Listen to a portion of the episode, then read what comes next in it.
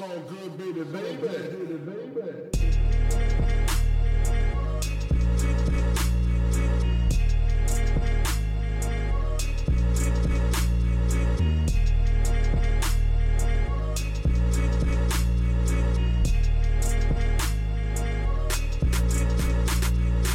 Hallo zusammen, mein Name ist Jan Wehn und ihr hört eine neue Folge vom All Good Podcast. Für diese Ausgabe habe ich mich mit Tom Miller unterhalten, den die meisten von euch wahrscheinlich als Produzent von den Afrop-Songs Reime Monster und Get Up kennen dürften, die mittlerweile ja sowas wie Deutschrap Evergreens sind.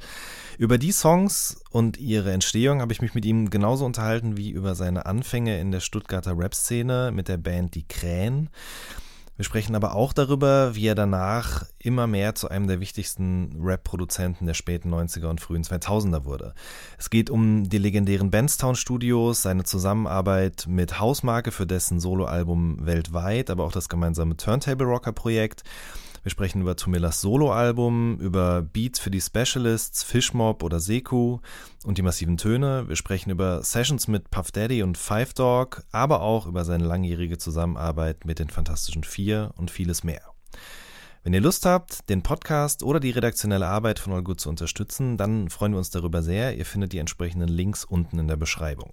Jetzt aber erstmal viel Spaß mit der neuen Folge. So good, baby, baby. Miller, wie geht's dir?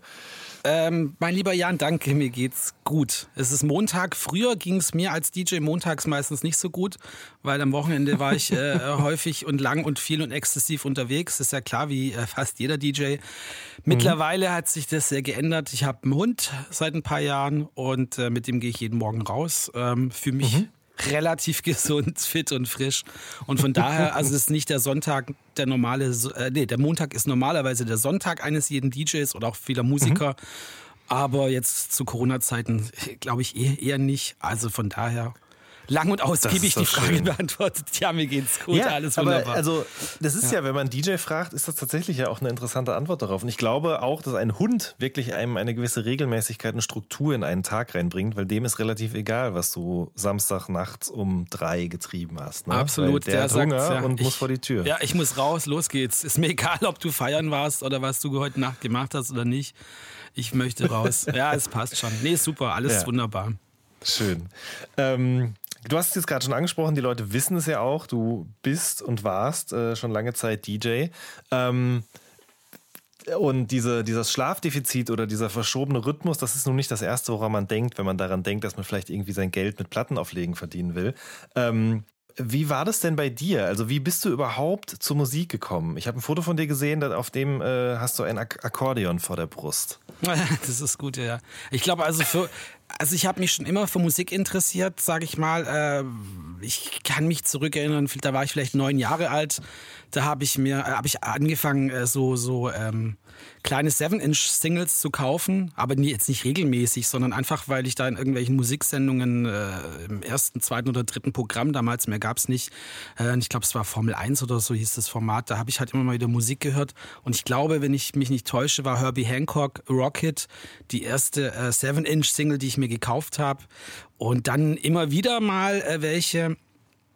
Und äh, aber parallel habe ich mich auch schon mal für Technik interessiert. Das heißt, ich habe jedes äh, Modellauto, was ich zum Geburtstag oder zu Weihnachten bekommen habe, auseinandergebaut, probiert wieder zusammenzubasteln. so eine Mischung also aus Musik und Elektronik oder Bastelei und Technik äh, und und das, das Ganze ist dann ja auch so so ein bisschen zum DJ und Musikproduzent gekommen, äh, viele Jahre später.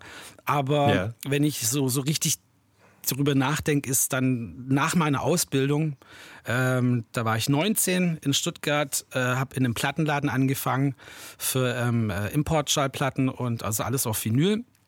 Da habe ich die Hip-Hop-Abteilung übernommen und äh, ein Kollege von mir, Basti Schwarz von Tiefschwarz, kennt vielleicht auch der eine oder andere, der hat die Hausplattenabteilung äh, Abteilung übernommen. Und in diesem Plattenladen muss ich sagen, da äh, hat alles mehr oder weniger begonnen. Da habe ich jeden kennengelernt, der, mit dem ich später Musik äh, zusammen gemacht habe oder Konzerte oder aufgelegt oder meine erste Band, in der ich als DJ agiert habe oder später auch meinen äh, Produzenten und äh, Firmenpartner Peter Hoff, äh, die komplette Kolchose, äh, Sängerinnen, Sänger. Ich habe alle über diesen Plattenladen kennengelernt. Das war so wie so eine Art äh, Zentraltreffpunkt für, für, für alle Kreativschaffenden.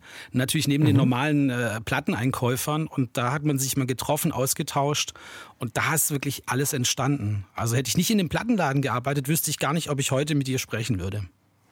Wahnsinn. Okay, ja. gut, aber bis du da angefangen hast, ist noch ein bisschen was passiert. Ähm, ja, ja, okay. Was, was, was, was, Sorry. was glaubst du denn? Wo, woran liegt es denn, diese, dieses Fable für die Bastelei und auch für die Musik? Waren das beides Dinge, die bei euch irgendwie zu Hause ein Thema waren? Nee, keine Ahnung, vielleicht, äh, vielleicht haben das meine Großeltern oder irgendjemand äh, liegt im Blut, ich weiß nicht. Also in meiner Familie war jetzt nicht äh, großartig Musiker oder ähm, oder irgendwas in der Richtung. Ich habe einfach, glaube ich, mich von Anfang an für, für Klänge interessiert, sagen wir es mal so. Also das heißt, ähm, auch Hörspiele als Kind, aber das, glaube ich, hat jeder geta äh, getan als Kind. Aber wie gesagt, mhm. dann relativ früh einfach für Musik begeistert. Breakdance war ein Thema Anfang der 80er. Ähm, das ging ja auch einher, sag ich mal, mit Herbie Hancock Rocket. Das hat ja auch so mhm. dazugehört. Zu der Zeit hat man auch ein bisschen gebreakt und so. Und äh, die erste Jugenddisco in der Kirche, ja, mit äh, ab, die war ab zwölf Jahren. Dann später gab es eine Jugenddisco in Stuttgart äh, von der Tanzschule Haag. Das hieß dann Samstagabends Ketchup.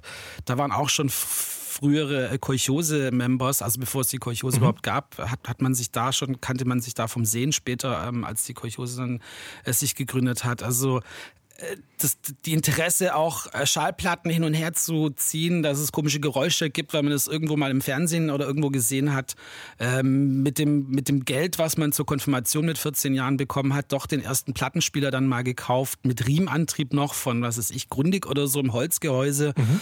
und dann während der Ausbildung dann doch die ersten Techniks äh, dann angeschafft mit Abzahlung über zwei Jahre in der, in der Ausbildung.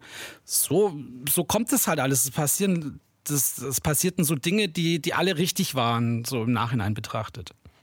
Schön, schön, wenn man das so sagen kann. Du hast die, die Techniks, die hast du heute noch, ne? Die habe ich heute noch. Also einen muss ich sagen, ich hatte mir damals zwei gekauft in der Ausbildung, da war ich 17. Meine, äh, meine Mutter hat mich verrückt erklärt, so teure Plattenspieler zu kaufen. Die haben knapp 1000 Mark einer gekostet. Mhm. Äh, ich glaube, die sind heutzutage immer noch relativ teuer. Ich musste dann nach meiner Ausbildung kurzzeitig äh, äh, zu, zum Wehrdienst, den ich auszusehen vergessen habe, zu verweigern. Das ist eine andere Geschichte, die würde jetzt den Rahmen sprengen. Aber in dieser kurzen Zeit hatte ich leider so wenig Geld, dass ich ein paar Platten meiner Plattensammlung, äh, das Herz blutet mir heute noch, und vor allem ein Technics verkaufen musste. Habe mir dann Ach. aber relativ schnell, ähm, als es sich alles so wieder ein, eingebracht hatte, also als die Wogen geglättet waren sozusagen, habe ich mir dann schnell wieder ein zweites Techniks zugelegt. Ähm, also einen ja. aus der Zeit, seit ich 17 Jahre alt bin, heute bin ich 46, den, der steht noch hier ähm, in unmittelbarer Nähe hier in meinem Studio und den anderen habe ich mir dann nachgekauft, auch kurze Zeit später eben wieder. Okay. So, wie muss man sich das vorstellen? Also du musst zum Bund, weil du vergessen hast zu verweigern, aber in der Zeit davor und danach und an den Wochenenden, hast du dann vor allen Dingen im Kinderzimmer gestanden und eben ein bisschen geübt oder hast du die Dinge auch unter den Arm genommen, bist irgendwo hingegangen und hast dann schon damit aufgelegt? Oder war das erstmal nur so ein Ding, was du für dich gemacht hast? Also das kann man sagen, das war das klassische Bedroom-DJ, was es heutzutage, glaube ich, immer noch gibt. Ich habe wirklich in meinem Kinder-Schlafzimmer meine zwei Techniks aufgebaut, einen kleinen Vestax, äh, dann eine Kamera, eine Videokamera mit Videokassette, ich weiß nicht, ob es heute sowas noch gibt, auf meinen Kleiderschrank gestellt, habe die ausgerichtet auf mich, habe dann immer so geübt von mich und habe mir das dann später angeguckt stundenlang. Und dann überlegt, was ich verbessern kann und was sich nicht so toll angehört hat und meistens waren es 90 Prozent, zwar nicht so toll, 10 Prozent war super, also wieder von vorne. Und äh, zu der Zeit, witzigerweise, hatte ich auch noch ein CB-Funkgerät äh, und habe dann auf ja. irgendeinem Kanal, wo ich wusste, da ist jetzt nicht so viel los, weil es gab ja auch immer irgendwelche Profifunker, die haben dann Leute gejagt, wenn die dauernd einen Kanal belegt haben, habe ich dann, das war wie so eine Art Vorreiter vielleicht für, für soziale Medien, weil ich halt dachte, ich muss es ja mit irgendjemandem teilen, was ich da jetzt mache, also scratchen und Platten äh, auflegen und konnte ja niemanden erreichen. Es gab ja kein, kein Social Media, kein Livestream, gar nichts. Deswegen habe ich mein CB-Funkgerät genommen mit so einem Ständer, mit so einem Mikrofon, mit so Standmikrofon, habe dann einfach ein Gewicht draufgelegt, dass es auf Dauer äh, Play war sozusagen und habe auf irgendeinem CB-Funkkanal meine Musik äh, sozusagen äh, ausgestrahlt. Äh, Wahrscheinlich hat keiner zugehört bis minus einer, ich weiß es nicht. Aber ich hatte das Gefühl, irgendjemand hört mich da draußen. Und so mhm. waren die, die Anfänge. Und es war noch weit bevor ich dann in irgendeiner Band als DJ agiert habe oder in irgendeinem Club aufgelegt habe. Also das war, keine Ahnung, da war ich 16, 17, 18 ja. vielleicht, so um den Dreh. Okay. Ja. Da, ganz kurz, da hätte ich mir ja. gewünscht, dass es sowas wie äh, Instagram gibt, wo man einfach kurz mhm. den, den Live-Button drückt und dann mal einfach macht, ne? Und dann ja, das ja, und vor allem auch direktes Feedback bekommt. Also ich meine, das Setup, was du gerade beschreibst, jetzt gerade in der Zeit, in der Corona äh, unterwegs ist, machen das ja super viele DJs auch, dass die einfach eben ihr Handy dahinstellen, auf live, live gehen und dann eben Leute direkt die Herzchen schicken können. Ähm, und man direkt auch irgendwie weiß und spürt und sieht, man macht das hier nicht, nicht nur für sich selbst und seine Videokamera oder sein CB-Funkgerät, sondern eben für mindestens eine andere Person da draußen. Genau. Der dann Daumen klickt da und, und reagiert. So. Ja, genau. genau. auch unabhängig von Corona finde ich das erstaunlich, weil du kannst einfach, du kannst von nichts, von null, wenn du ein Talent hast, kannst du Leute erreichen und das finde ich eine, eine, richtig, eine saugute Geschichte, weil, mhm. wie gesagt, das ging ja früher nicht und man hat, wie, wie sollte man Leute erreichen? Man hat sich so, wenn man das erste Mal irgendwas von sich im Radio gehört hat, äh, in irgendeinem äh, sag ich mal, Stadtradiosender, ja, der, der eh nur, sag ich mal, im Umkreis von 20 Kilometern ausgestrahlt wurde. Es war auch zu der Zeit so freies Radio Stuttgart, da hatten wir dann auch eine, eine kleine Hip-Hop-Sendung. Alles echt mhm. schon ewig her. Und wenn man dann so seinen eigenen Song aufgelegt hat oder überhaupt mit dem Radio gehört hat, dann ist man rausgerannt ins Autoradio, hat es angeschaltet und sich so wahnsinnig gefreut, dass man im Radio was gehört hat. Und jetzt ist ja, wie gesagt, finde ich das eigentlich geil, weil du, du Du äh, erreichst über sämtliche Kanäle, die wir alle kennen, von YouTube, über Facebook, whatever, name it, äh, erreichst du mhm. Leute und im besten Fall kannst du wirklich, wirst du dadurch bekannt und äh, oder wie gesagt, allein auch, dass du schon Leute erreichst, finde ich halt ein Wahnsinn. Und es Früher ging einfach technisch die Möglichkeit nicht. Und ja, das stimmt. Das weiß ja, ja alle, oder viele verteufeln es ja so äh, immer oft die Technik und äh, so viel stirbt und es hat nicht so einen hohen Wert mehr und so. Klar, das stimmt alles teilweise, finde ich. Aber auf der anderen Seite ist das ein wahnsinnig toller Fortschritt, ja. Habe ich auch das Gefühl. Ich meine, es gibt auch viele Produzenten zum Beispiel, die auf Twitch live gehen und dann mit Zuschauern eben Songs produzieren oder Zuschauer können Samples schicken und dann werden die von den Produzenten eben weiterverarbeitet. A zum J macht es zum Beispiel. Ähm, und dadurch können halt die Leute, die zuschauen, auch wahnsinnig viel lernen. Das habe ich mich nämlich jetzt gerade noch gefragt, als du dich dann selbst da gefilmt und aufgenommen hast und analysiert hast, was du besser machen könntest. Ähm, so, so Tricks, was das Auflegen, Mixen, Scratchen und so weiter anging. Wo hast du dir das dann hergeholt eigentlich? Also eigentlich nur ähm, vom Hören, weil ich, ich weiß noch genau, mhm. meine ersten Scratch-Skills habe ich mir, glaube ich, von DJ Magic Mike abgeguckt. Das ist äh, so ein Miami Bass oder war ein Miami Bass DJ aus, äh, wie man schon, ja, wie der Name sagt, Miami. Mhm. Und der hat, ähm, im Nachhinein betrachtet, eigentlich komische Musik. So Miami Bass natürlich, also so Elektro. Ähm, und hat dann aber wahnsinnig schnell drauf gescratcht. Und das war so das, das, das Wahnsinnige, weil das ist alles so auf, auf einem, eher auf einem Haus-Elektro-Tempo. Also das heißt, bei 120, 125 Beats per Minute, teilweise 130 Beats per Minute, hat er dann irgendwelche äh, LL Cool J-Platten äh, drüber gecuttet in so einem ultra schnellen Tempo. Ähm, und das habe ich dann äh, immer äh, nachgemacht, bis, bis ich es hinbekommen habe. Und später dann, als ich, also sag ich mal, Jahre später, als ich dann so eher im, im New York Hip-Hop oder West Coast Hip-Hop, was ja alles viel, viel langsamer ist, im Bereich von 90 bis 100 Beats mhm. per Minute, da war das für mich so, äh, ist ja viel so langsam. Und das war, war aber eigentlich gut, weil das, die, die Scratch-Übungen habe ich auf einem viel schnelleren Beat gemacht. Das heißt, als es dann äh, auf, auf einem klassischen langsamen Hip-Hop-Tempo äh, stattgefunden hat, weil ich ja auch DJ war in einer Band in Stuttgart bei den Krähen. Und da mhm. war das für mich so einfach auf einmal, weil es eben so langsam war. Und wie gesagt, das war nur vom Hören, also da, da habe ich nichts angeguckt oder gesehen, sondern ich habe immer nur nach dem Hören, ich wollte genau die Cuts so machen wie beim DJ Magic Mike auf Track X oder Y, auf dem Album äh, X oder Y, sage ich jetzt einfach mal, mich, mir fällt es gerade mhm. nicht auswendig ein, welches Album das war oder welcher Song. Und bis ich es dann so hinbekommen habe. Und dann war natürlich noch das Schöne, wenn man das auf der Videokamera gesehen hat, dass es noch ein bisschen cool aussieht, weil äh, mit ja, ich sage mal, Ende der Teenagerzeit muss man ja auch noch immer cool aussehen, wenn man dann noch sowas macht. Das, ganz, ja, ganz wichtig. Ganz ja. wichtig, genau. ja.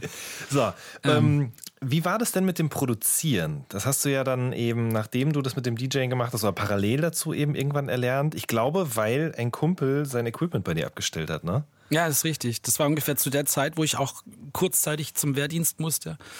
Ja. Äh, meine erste eigene Einzimmerwohnung irgendwo in Stuttgart Ost. Ähm, Und da kam ich dann zurück und hatte halt meine, einfach meine eigene kleine Bude. Äh, ein Plattenspieler war weg, einen hatte ich noch da, meine Platten waren auch noch da. Ich war wieder zurück, habe im Plattenladen gearbeitet und habe dann ähm, einen Typen in Stuttgart getroffen, auch über den Plattenladen. Ich glaube, Fabs hieß der. Wenn ich mich äh, nicht, äh, ja, ich glaube, Fabs war sein Name. Der hat auch angefangen, so kleine Hip-Hop-Jams zu organisieren und hatte auch eine eigene kleine Band und wollte mich als DJ aber dann kam ihm Matthias Bach von den Krähen, äh, ein, ein legendärer MC äh, zu seiner Zeit aus Stuttgart, ihm zuvor, weil er es mitbekommen hat und hat mich dann gleich, gleich abgeworben, bevor ich überhaupt die Chance hatte, bei den anderen äh, einzusteigen. Wie auch mhm. immer, genau zu dieser Zeit hatte Fabs dann sein, äh, ich weiß nicht, ob es ein Commodore oder ein Atari-Rechner war, ähm, mit einem kleinen Keyboard und mit einem Akai-Sampler bei mir aufgestellt, weil ich halt so eine Art so ein DJ-Pult zu Hause hatte aus so einem Sperrmüllschrank. Und da habe ich dann das Zeug aufgebaut. Er kam abends vorbei, hat dann so seine Beats geschraubt. Ich habe ihm über die, über die Schulter geguckt und fand es total gleich faszinierend und wollte das auch unbedingt machen. Und wenn er dann nach, nach Hause gefahren ist, habe ich einfach den Rechner wieder angeschaltet und habe auch ähnlich wie schon Jahre zuvor mit meiner Videokamerageschichte beim Scratchen versucht, das Ganze nachzuvollziehen oder nochmal dasselbe zu machen, was er da gemacht hat. Also irgendwelche Bassdrums zu programmieren mit irgendeiner Hi-Hat und ja, so Learning by Doing eben. Und so mhm. hat das Ganze angefangen. Und später habe ich mir dann, oder unmittelbar kurz, kurze Zeit später habe ich mir dann auch ein paar Geräte halt äh, auch selbst gekauft, weil das stand ja auch nicht ewig bei mir rum, war ja seins, das ganze mhm. Equipment. Und es war ähm, im Vergleich zu heute, weil wir es jetzt gerade davon hatten, ne? man kann eben auf den Knopf drücken, man ist sofort bei allen Leuten, bekommt Feedback drauf, man kann mit einem Talent, das man hat, eben von sich reden machen und auf sich aufmerksam machen. Ähm, die technische Limitierung, was dieses Produzieren angeht, lässt sich da, glaube ich, ganz gut beziffern auf die äh, Sample-Zeit, die es damals gab. Ne? Also ja. heute ist das ja, heute kann man ja so lang samplen, wie man will, ob das ja. äh, im Sinne des Erfinders ist oder ob das Sinn macht, ist sei mal dahingestellt, aber das war sicherlich auch eine Aufgabe Aufgabe, oder? Absolut. Ich meine, ich, ich glaube, acht Sekunden Samplingzeit hatte der äh, Akai S01, war auch mein erster Sampler, mit also auch acht Samplebänken.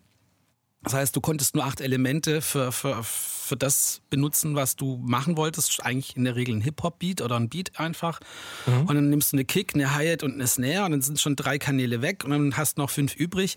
In der Regel reicht es aber auch heute noch, finde ich. Ähm, nimmst noch mhm. einen Bass oder, oder man fängt eher mit einem Sample an, je nachdem, wie voll oder, oder, oder leer das dieser Sample ist, brauchst du dann halt noch zusätzlich was, damit das Ganze noch ein bisschen eigener wird und interessanter wird. Oder halt noch, noch mindestens einen zweiten Kanal, um nochmal einen anderen Teil des Samples zu haben, also einen Versteil, einen Refrainteil von mir aus, der dann ein bisschen anders klingt äh, äh oder an einer anderen Stelle war äh, von dem Song, wo man das gesampelt hat. Na ja, gut, dann hast du wie gesagt noch zwei bis drei Kanäle frei aber auch nicht mehr viel Zeit. Das heißt, du hast einfach einen Ton gesampelt, irgendeinen Sinuston, damit hast du dann Bass gespielt und dann, wenn du noch besonders viel Glück hattest, hattest noch mal irgendwie ein, zwei Sekunden Zeit und hast noch mal irgendeinen weiß nicht, einen Keyboard-Sound oder irgendwas anderes und damit, mhm. damit konnte man schon Beats machen, ja. Also es ja. gibt ein paar von den Beats aus der Zeit, die habe ich noch auf Vinyl, ja. Ähm, ja. Echt irre. Was hast du denn dann vor allen Dingen mit den Beats, die du da gemacht hast, äh, was ist damit passiert dann? Also, also das ging eigentlich einher, als Fabs sein Equipment wieder aus, mein, aus meiner Einzimmerwohnung äh, genommen hat, weil er umgezogen ist oder in eine andere Stadt, ich weiß es nicht mehr ganz genau. Äh, zu der Zeit kam ich als DJ zu den Krähen in Stuttgart, ähm, eine Kolchose-Band und ähm, da war ich DJ und hatte dann eben schon ein bisschen Produzentenskills, weil ich das da so ein bisschen rausfinden konnte, wie das funktioniert. Und dann hatten wir entweder gemeinsam oder ich habe mir eben so einen Akai-Sampler gekauft, äh, ein kleines Mischpult, einen Computer dazu und dann haben wir angefangen und probiert, eigene Beats zu machen für uns. Zu der Zeit hat aber auch mhm. schon DJ Friction äh, fast die komplette Kolchose versorgt mit Beats, weil er war wirklich einer der ersten, der eine äh, ne, Mehrspur-Bandmaschine hatte. Also sprich, da, da konnte man auch gleich äh, Raps, Lyrics aufnehmen, Scratches, mhm. äh, hatte Mischpult, äh, der hatte da schon, also er war am, am weitesten von uns allen, sage ich mal, aus unserer aus unserem Kreis. Ne? Natürlich gab es da auch schon irgendwelche Produzenten, aber wenn du da hingegangen bist, hat es eben Geld gekostet. Äh, zu Friction sind alle hingegangen und man hat so, so Kumpel-Business-mäßig halt da äh, seine Demokassetten produziert und aufgenommen. Und ähm, Das war noch bevor es überhaupt Freundeskreis oder Maximilian unseren Freundeskreis gab. Äh, da hatte der ja. Friction nämlich noch ein eigenes Projekt mit einem amerikanischen Rapper. Ich glaube Raw Diamonds oder so hieß es. Ich kann es mhm. nicht ganz genau sagen, aber ich glaube so, so irgendwie. Und naja, so hat man sich dann ausgetauscht. Friction hat mir ein paar Produktionsskills äh, gezeigt. Ähm, und man hat sich ausgetauscht und äh, da hat man dann, wie gesagt, mit diesen, äh, mit diesen Gerätschaften die ersten Beats gemacht und so seine Demo-Tapes aufgenommen und hat die verschickt und tatsächlich auch dann einen, einen, einen Deal bekommen, einen kleinen. Genau, ihr nämlich bei Bubak als genau. die Krähen. Ja, ja. Ähm, vielleicht, bevor wir darüber kurz sprechen, kannst du noch mal erzählen, wie hast du denn dann überhaupt Anschluss an die Kolchose gefunden oder wie hat sich eben diese Mitte der frühen 90er Jahre, diese Hip-Hop-Szene in Stuttgart so formiert mit vielen Leuten, über die wir jetzt schon gesprochen haben oder auch noch sprechen werden oder über die man eben auch vor allen Dingen jetzt noch 25 Jahre später spricht? Also wie kam das alles so zusammen? Ich glaube, das? die, diese, diese Antwort, die ich dir jetzt gebe, die wird noch wahrscheinlich öfters im Verlauf des Gesprächs Gesprächs kommen und kam auch schon. Es ist der Plattenladen. es ist wirklich der Plattenladen, der Plattenladen, der Plattenladen, der Plattenladen.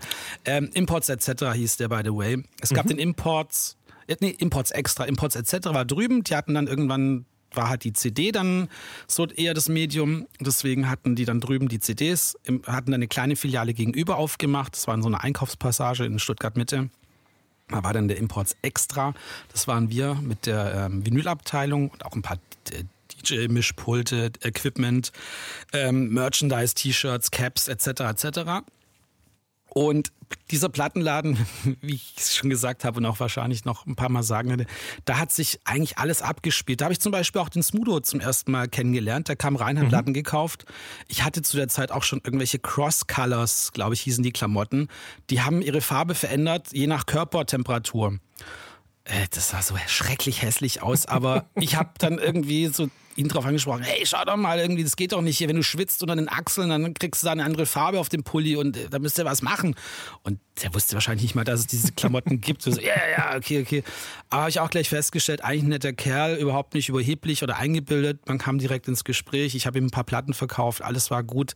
Auf der anderen Seite die Hardcore-Underground-Kolchose mit massive Töne und äh, ach Gott, da gab es so viele äh, Fuba und äh, organisierte Invasion, glaube ich. Ja, da gab es so viele Bands und die waren alle so, oh Gott, äh, Kommerz ist schlecht, Kommerz ist scheiße, ähm, die Fantastischen Vier, oh nein, die Verräter, die verkaufen alles.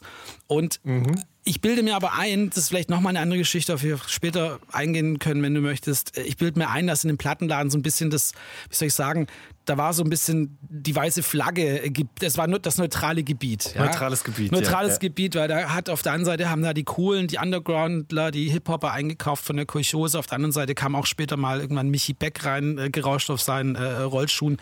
Und letzten Endes hat man sich da dann auch ausgetauscht und verstanden, verspannt und, ähm, und später dann auch äh, gemeinsame äh, Abende in, in, diversen Clubs in Stuttgart gefeiert. Aber ich, also ich hoffe, ich habe jetzt erstmal deine erste Frage, was wie doch, das doch, alles also losging. Der Plattenladen, Plattenladen Imports ETC als Dreh- und Angelpunkt sozusagen. Die ganze Zeit, ja. Es gab zwei Tage in der Woche, wo immer das frische Material kam. Ich glaube, dienstags und freitags. Da war dann so immer Highlight-Tag, weil da kamen dann natürlich alle und haben wie die Geier gewartet, bis wir die Platten aus den Kartons auspacken, äh, auf den Plattenspieler legen und dann, dann die Dinger wie warme Brötchen auf dem Markt irgendwie so rausgeben. Mhm. Und äh, an den heißen Tagen sozusagen, da waren dann einfach so viele Leute da, dass man sich eh automatisch ausgetauscht hat. Weil es hat ja auch ein bisschen immer gedauert, bis erstmal das Zeug ausgepackt wurde, ausgezeichnet, also mit, mit Preisen bestückt, äh, dann anhören und dann hat man gleich so, ah, ist das cool, ist das nicht cool, ah, hier neue Brand Nubian, ah, Nas, also da hat ja auch das ganze New York Hip-Hop-Zeugs angefangen und das war ja für alle so, das, da ja ständig jede Platte war wie eine Neuerfindung, ja, so im, im Hip-Hop. Und mhm.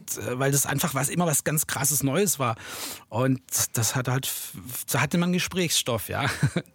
da hat man ja. viel Zeit eben im Laden verbracht. Ich eigentlich mehr als zu Hause. Und ja, Mhm. So okay. war das. So kam das zusammen. genau. Und äh, eine Band, die eben in diesem Kosmos auch unterwegs war, äh, sind die Krähen gewesen. Du hast gerade schon angesprochen. Du bist deren DJ geworden dann. Und ähm, mit einem Demo, wenn ich es richtig verstanden habe, was ihr dann bei Friction aufgenommen habt, seid ihr dann eben in Hamburg gelandet bei Bubak und habt da die Benstown EP gemacht, richtig? Genau, richtig. Das muss ja, 94 gewesen sein. Genau. Äh, erzähl doch mal vielleicht ein bisschen über, über die Platte und über den Deal und so weiter und so fort, wie das alles, so wie du das erinnerst. Oh Gott, ey, das ist 94. ich weiß nur eins, also pass auf, das Ding ist, dass, dass dieses Demo dieses Krähen-Demo ist leider ohne mich aufgenommen worden, weil ich genau in dieser Phase äh, in Gerolstein war bei, äh, beim Wehrdienst, zu dem ich aus Versehen mhm. gelandet bin und später dann Gott sei Dank nicht mehr hin musste und dann meinen äh, Wehrdienst gemacht, äh, mein, mein, äh, wie heißt das andere nochmal? Zivildienst. Zivildienst, genau. Ja, nicht mehr, freiwilliges soziales Oder, Jahr. Genau, ich, auf heute, jeden ne? Fall das andere dann gemacht habe. Ähm, und genau zu dieser, wir hatten ja schon alles geplant. Weißt du, das Ding ist, ich hatte mein, mein Leben war schon so äh, ich hatte einen Job im Plattenladen. Ich bin gerade DJ und Produzent in einer Band geworden. Deutscher Hip-Hop hat, hat gerade angefangen, interessant und, und größer zu werden. Es lief alles so toll. Und dann kommt auf einmal jemand und sagt, ach komm mal jetzt ein Jahr hier rüber und ähm, mach mal da was anderes. Und das hat mich völlig rausgerissen. Wir hatten ja schon alles geplant. Wir machen das Demo hier bei Friction. Äh, die Beats standen, die Scratches. Hat dann er äh, einen Großteil davon oder fast alles übernommen, hat es dann gemacht. Das Ganze ist ohne mich äh, zumindest aufgenommen und auf Tape äh, gebracht worden. Äh, Matthias Bach von den Krähen hat sich dann darum gekümmert, dass die Tapes verschickt wurden. Bubak äh, hatte Interesse, Bubak Records in Hamburg. Und die haben uns dann einen, einen Deal angeboten. Zu der Zeit war das, glaube ich, relativ standardmäßig. Also hier ihr könnt eine Platte bei uns machen und dann kommt ihr auch gleich in den Verlag zu uns. Heutzutage ist es auch noch so, ganz oft. Mhm. Und äh, wir waren natürlich stolz und wie Bolle und haben uns gefreut und äh, wurden auch gleich eingeladen zu einer Christmas Jam in Hamburg. Da sind wir mit dem Auto von Emil oder DJ Emilio heißt er mittlerweile. Früher hieß er, hat er sich ICE genannt. Äh, sind wir dann zu viert hochgefahren. Da gab es noch einen dritten Rapper namens Koma oder Eldin. Und ähm, da sind wir nach Hamburg gefahren, äh, haben irgendwo bei einem Bekannten von einem Bekannten übernachtet auf dem Boden mit Schlafsäcken, haben auf dieser Christmas Jam gespielt, äh, haben den ähm, Ole, glaube ich, heißt er, von Bubak ich weiß, hieß Ole. Ale. Ale, genau, nicht Ole, Ale.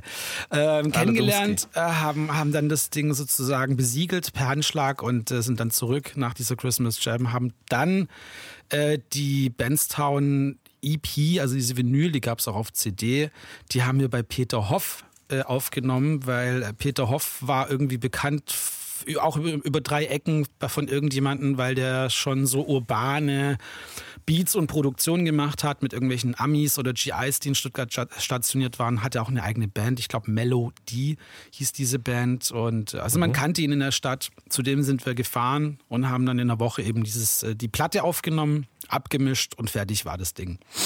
Mhm. Und genau, Benstown hieß ja. die, diese Platte, ne? Also. Genau, in Anlehnung an, oder was heißt Anlehnung, aber inspiriert durch Bucktown von Smith Wesson, oder? Genau. Ja, ähm, wenn du heute auf dieses Release zurückblickst, wie würdest du den, den Sound beschreiben? Ah, semi, semi, semi, Release, semi professionell. Ne? Ja. Nein, also ich, das ist echt schwierig, weil seine eigenen Sachen so zu bewerten, auch nach, im Nachhinein ist schwierig.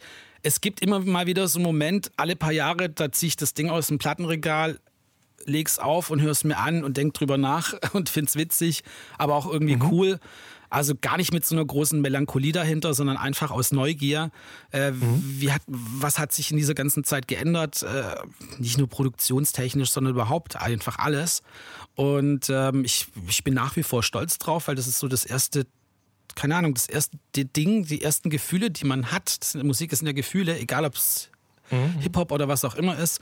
Und das ist dann auf Platte drauf gepresst, also ähm, und für immer festgehalten. Das das ist ein tolles Gefühl nach wie vor. Und mhm. naja, klar schmunzelt man ein bisschen, weil das ist ja das Erste, was man gemacht hat und man hat ja mittlerweile viel mehr gelernt und, und weiß, wie, wie viele andere Sachen funktionieren und entwickelt sich weiter. Und äh, von daher ist es so witzig. Also ja, ja. cool. aber es ist halt, also ich frage auch deshalb, weil das ja schon ein sehr, sehr frühes Release war, würde ich jetzt mal behaupten. Es gab zwar auch schon andere Sachen, auch aus anderen Städten, aber Rap war ja noch lange nicht so weit wie fünf Jahre später hierzulande. Ähm, mhm. Aber hast du zum Beispiel auch als jemand, der da ja wirklich an der Quelle saß und mit diesen ganzen Leuten äh, in Kontakt stand, äh, aus Stuttgart, hat man da auch so über den Tellerrand geschaut und geguckt, okay, was machen die Leute gerade in Hamburg, was machen die vielleicht in München, in Köln in Berlin wahrscheinlich eher nicht, aber. Ja. Ich glaube, also an erster Stelle hat man erstmal in seinem eigenen Kessel äh, nachgesehen, was der andere so macht. Das war echt schon ganz ja. schöner, soll ich sagen, so eine Competition, weil ähm, die Massiven haben unmittelbar oder fast zeitgleich auch was gemacht und ähm, die haben geguckt, was machen wir, wir haben geguckt, was machen, was machen die. Dann kam unmittelbar später Max, äh, Maximilian in seinen Freundeskreis und äh, jeder hat jeden beflügelt, ja. Also ich oder wir sage ich mal, haben da noch gar nicht so krass geschaut, was machen die anderen. Wir haben erstmal geguckt, was, was wir so überhaupt machen bei uns in der mhm. Stadt. Und da war, war schon jede Menge Competition, aber positiv gesprochen. Also gar nicht neidisch oder oh, das muss besser klingen oder so, sondern das hat sich immer so gegenseitig ein bisschen befruchtet. Und wenn immer einer was gemacht hat, sei es ein Beat oder auch ein Release oder man war auf einer Jam, auf einem Konzert, dann hat den anderen das auch immer gleich beflügelt, wieder nach Hause zu gehen, einen krasseren Reim zu schreiben oder einen geileren Beat zu machen oder irgendwie eine fettere Bassline.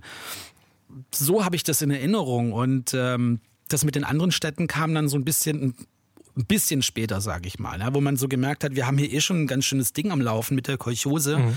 und, äh, und jetzt interessieren sich immer mehr Plattenfirmen dafür. Und so peu à peu erscheinen Releases.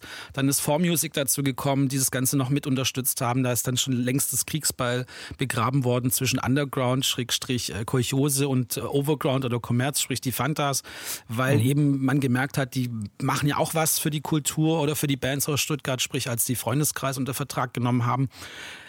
Ähm, ja, und dann hat man eben gemerkt, wow, da passiert gerade irgendwas und es wird immer größer. Und in dem Zusammenhang haben, haben glaube ich, auch bestimmt viele erstmal nach Stuttgart geschaut, was wir so machen. Und in, in, dem Zusammenhang haben wir auch geguckt, was machen denn eigentlich die anderen. Klar hat man mhm. schon immer dann Main Concept aus München äh, so auf dem Schirm gehabt. Ähm, oder natürlich Heidelberg. Wir sind immer ständig nach Heidelberg gefahren, haben äh, zu irgendwelchen Jams, haben selbst auch äh, dort Auftritte gehabt. Aber sehr viel weiter als München und Heidelberg war es nicht. Also Frankfurt war dann schon fast zu, zu, weit weg gefühlt. Und ganz zu schweigen von Hamburg oder so. Ne? Klar hat man auf dem Schirm mhm. gehabt, auch als wir als Krähen 94 da auf dieser Christmas Jam gespielt haben, mit, mit diversen anderen Früh-Bands äh, aus der Zeit, hat man schon gemerkt, hier brodelt es eigentlich an allen Ecken in Deutschland. Ja. So, nachdem ihr dann äh, die Bandstown EP gemacht habt, hast du dann vor allen Dingen auch ähm, den Namen genommen und zusammen mit Peter Hoff daraus eine Instanz äh, entwickelt, möchte ich jetzt fast sagen. Ja. Wie kam das denn zustande? Also erstmal Peter Hoff, hast du gerade schon gesagt, hast du über die Krähen dann oder über die Produktion dieser EP eben kennengelernt. Was hat der für eine Rolle in deinem Leben ab da dann gespielt? Äh, mit Peter Hoff war das eigentlich eine, eine ganz äh, krasse Geschichte, weil wir hatten das erste, die erste Platte eben, die Bandsound-Platte für die Krähen bei Peter aufgenommen dann hatten wir vor, ähm, ein Demo oder eine zweite Platte auch bei Peter aufzunehmen. Und da hat sich das leider schon so ein bisschen rauskristallisiert, dass mit den Krähen vielleicht gar nicht mehr so lang gehen würde, weil es hat sich schon ein Mitglied verabschiedet, dann waren wir nur noch zu dritt anstatt zu viert. Ähm, kurze Zeit später waren wir noch zu zweit und dann gab es nur noch mich, blöd gesagt, oder ja, also es gab dann irgendwie, war klar, mit den Krähen geht's nicht weiter. Wir hatten aber schon angefangen, bei Peter Hoff äh, neue Demos zu machen. Ich habe mich mit Peter super verstanden, zumal er hier als Produzent und ich mit meinen technischen äh, äh Interessen, ja, habe ihm da immer über die Schulter geguckt und gefragt, wie funktioniert dies, wie funktioniert das und ähm, hat mir alles erklärt und mich da so ein bisschen noch mehr ins, ins Produzieren reingebracht.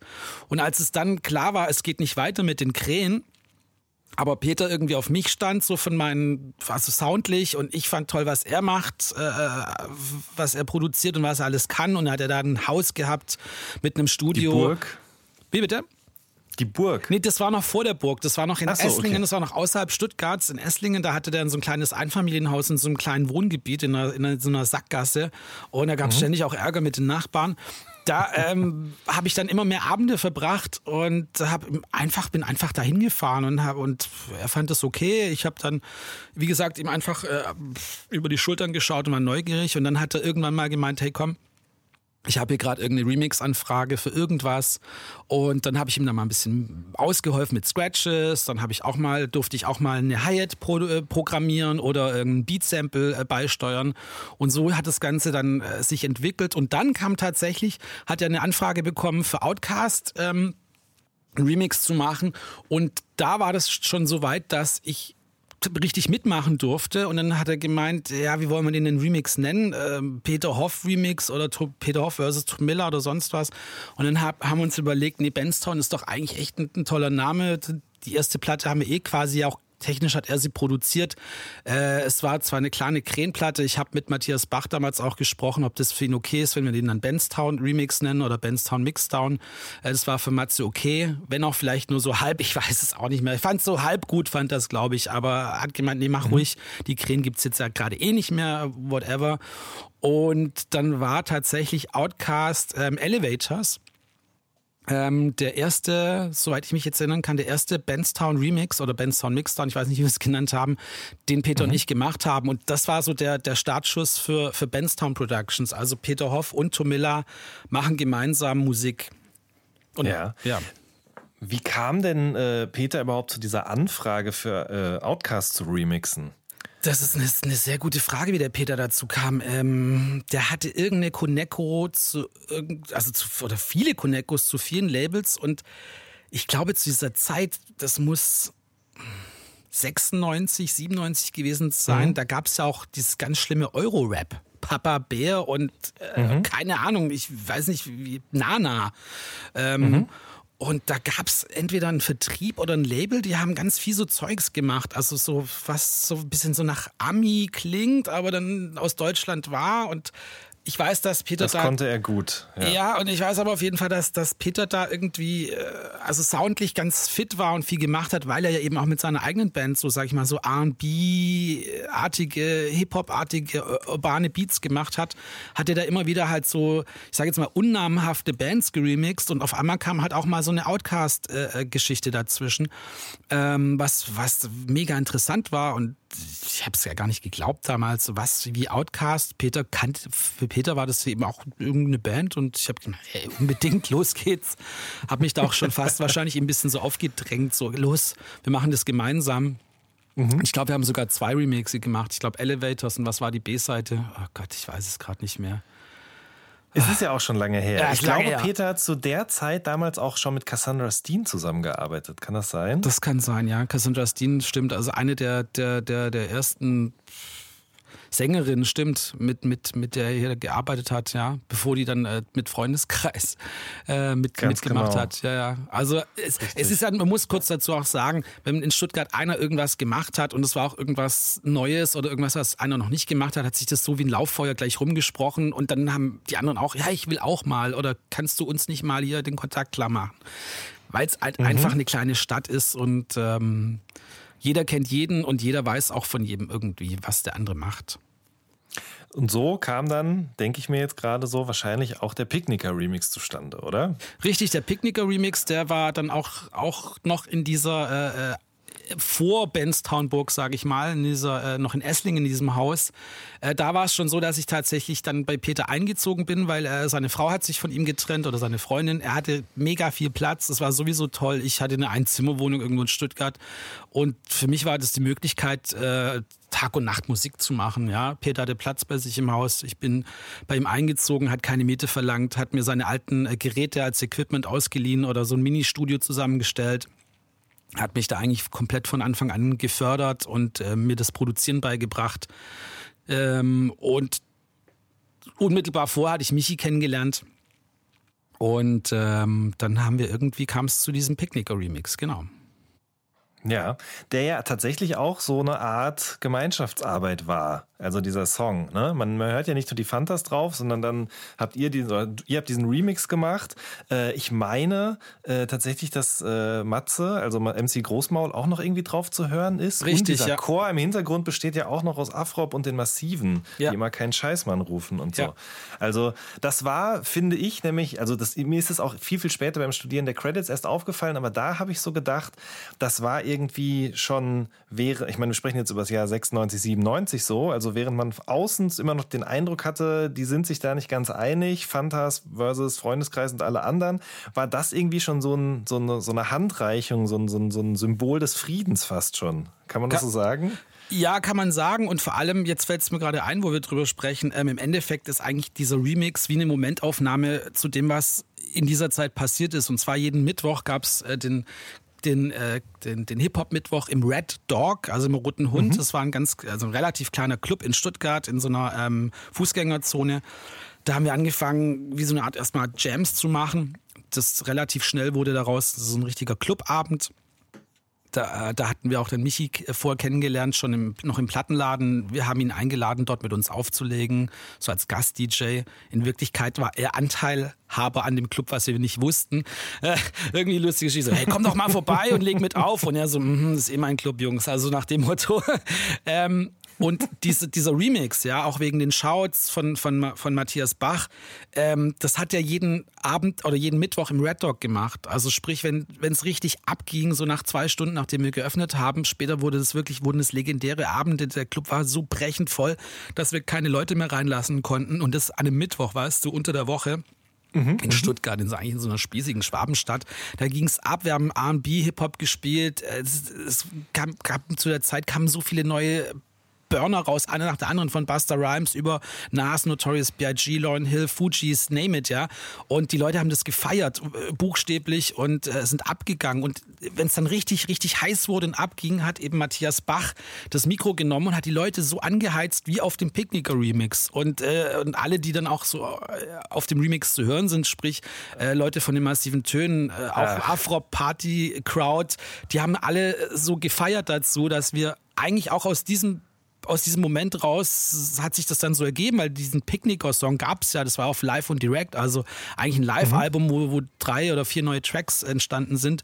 Und Michi und ich oder wir kamen dann irgendwie auf die Idee, komm, wir müssen jetzt so einen Remix machen, der wie so ein Red Dog Abend klingt, ja.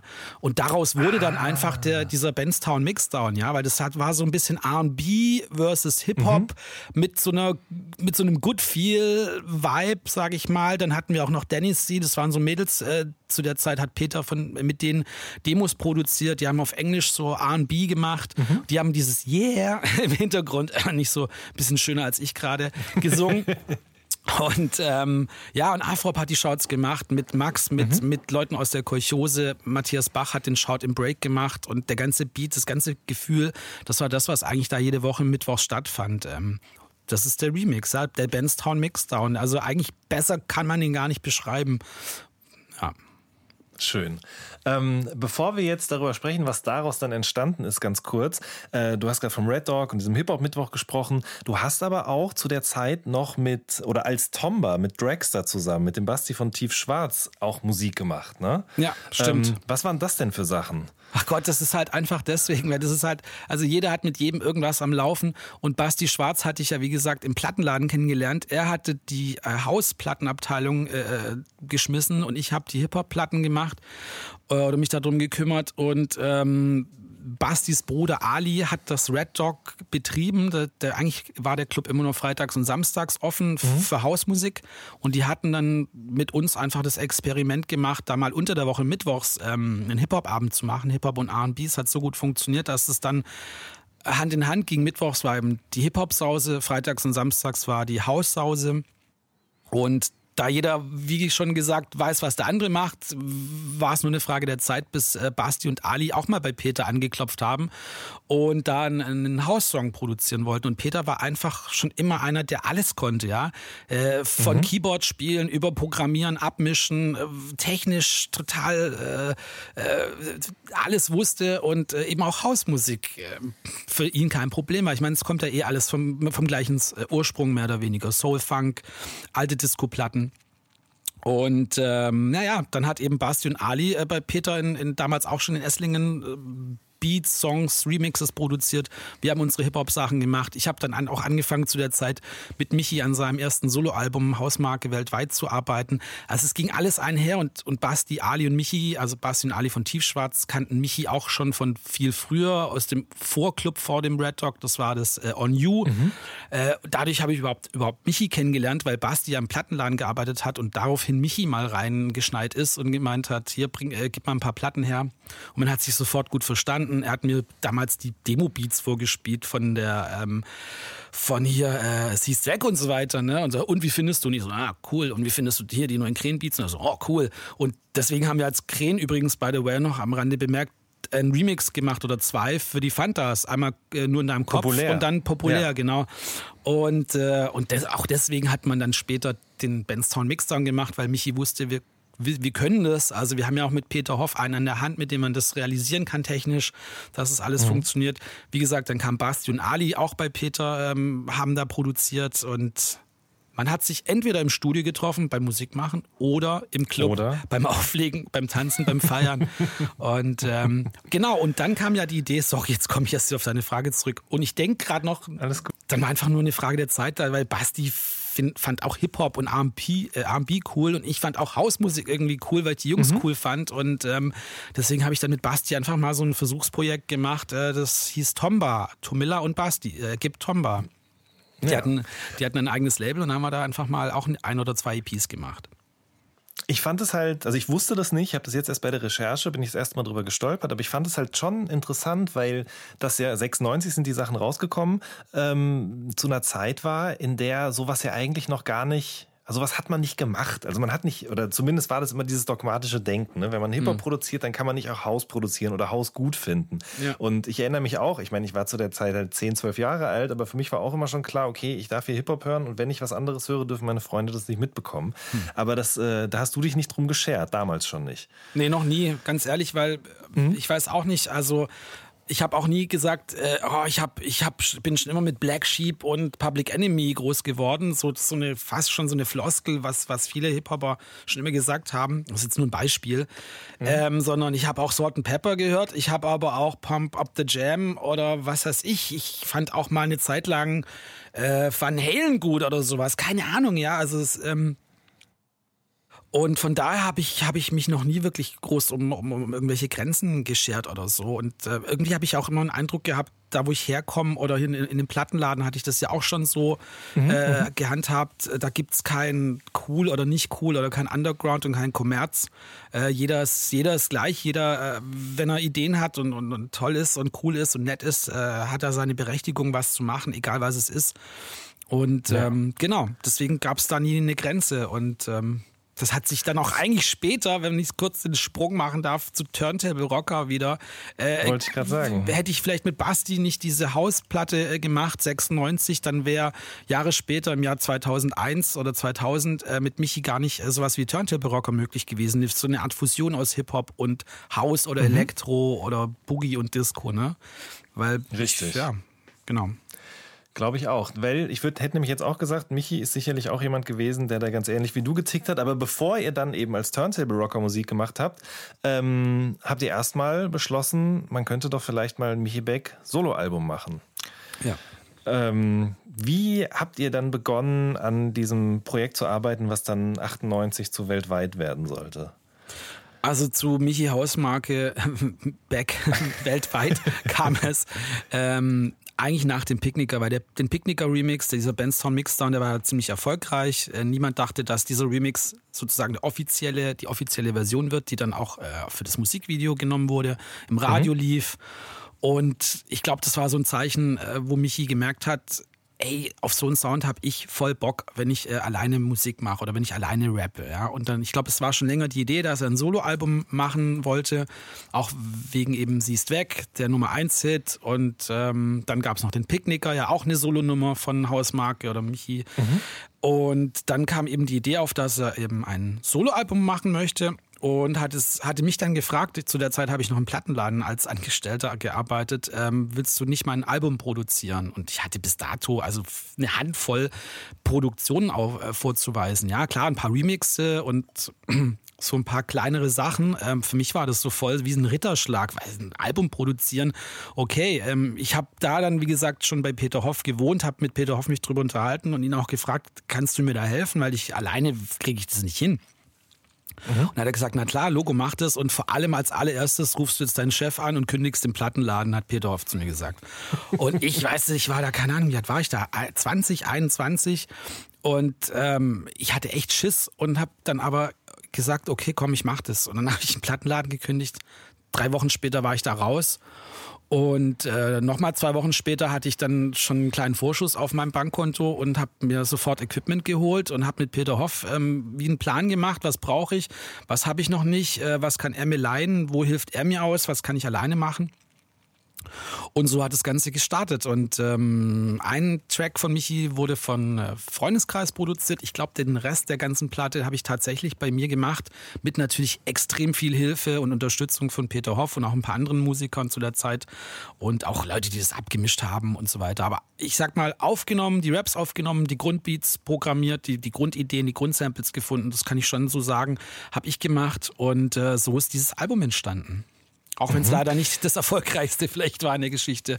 Aber, ja, da sprechen ja. wir gleich noch drüber. Ja. Ähm, okay. ähm, du, du hast auch mal irgendwo davon erzählt, dass ihr da so Sampling-Sessions gemacht und so Sound-Libraries angelegt habt für dieses Album. Das stimmt, ja. Kannst du da noch mal was zu erzählen? Ja, das also sehr spannend. Genau, also Peter Hoff und ich, wir hatten ja dann äh, mittlerweile auch äh, ein etwas größeres äh, Sampler-Modell von Akai äh, als den S01. Es gab ja dann den S900er, den S1000er, später noch die S3000, 5000 und 6000. Und äh, wir haben immer wieder regelmäßig äh, sämtliche Hip-Hop- und RB-Platten, die ich hatte, immer mehr in meinem Fundus. Natürlich, ich habe im Plattenladen gearbeitet und die Hälfte meines Gehalts habe ich immer für Platten ausgegeben. Bei Peter habe ich ja das Glück gehabt, nicht so viel Miete zahlen zu müssen, von daher alles in Ordnung. Und ähm, naja, dann haben wir regelmäßig äh, abends oder Nachtsessions äh, sämtliche äh, Kicks, Snare Drums, Hi-Hats oder interessante Sounds von diversen Platten äh, gesampelt und haben uns wirklich so, so kleine Libraries äh, gestaltet. Das waren die sogenannten Benstown Kits. Die habe ich nach wie mhm. vor hier in meinem Rechner, vor dem ich sitze. Äh, das habe ich natürlich alles umgewandelt in, in, in, mittlerweile anderen Formaten, dass ich die jetzt äh, komplett ähm, ähm, hier ähm, im Rechner benutzen kann, also ohne Hardware. Also rein softwareseitig und ich habe immer noch einen Großteil dieser ganzen Benstown-Kits und teilweise, wenn es mir langweilig ist, ist es wie ein Ratespiel, weil ich du weißt ja nicht mehr Jahre später, wo die her ist. Außer da steht mhm. dann tatsächlich Brandy's näher und das ist dann von irgendeinem von irgendeiner Maxi von Brandy gewesen oder von irgendeinem Remix. Ähm, und dann so manchmal so, so Ratespiel. Ah, das ist, könnte die Snare Drum sein oder die Hi-Hat oder die Kick oder manchmal ist auch ein Bass mit auf einer Kick drauf und ähm, ja, diese Libraries mhm. haben wir über Wochen, Monate, wenn nicht Jahre, ähm, haben wir das immer regelmäßig gemacht und das auch, war auch eine schöne, eine schöne Session, ja, weil man hat dann einfach ganz frei, man hat gewusst, das ist wie so eine Art Homework, ja, man macht jetzt nicht was und muss einen ganzen Track oder ein Remix muss nicht so kreativ sein, sondern hey, hier ist eine geile Snare, die wird geschnitten, wird ein bisschen EQ'd, wird nochmal komprimiert, wenn es sein muss, zack, abgelegt, nächste. Bis 72 mhm. Stück über eine Tastatur verteilt waren, dann hat man das nächste Kit gemacht. Und ja, mit den Kits arbeite ich tatsächlich auch noch heute hin und wieder. Krass. Da ja. findet sich in diesen Kids auch immer noch das sogenannte Ear Candy. Ach so. Das hast du auch mal in einem Interview erzählt. Ja. Das fand ich auch total interessant. Ja. Also eben, ja, erzähl mal, was damit gemeint war und was, was damit vielleicht immer noch gemeint ist, was du vielleicht immer noch benutzt manchmal.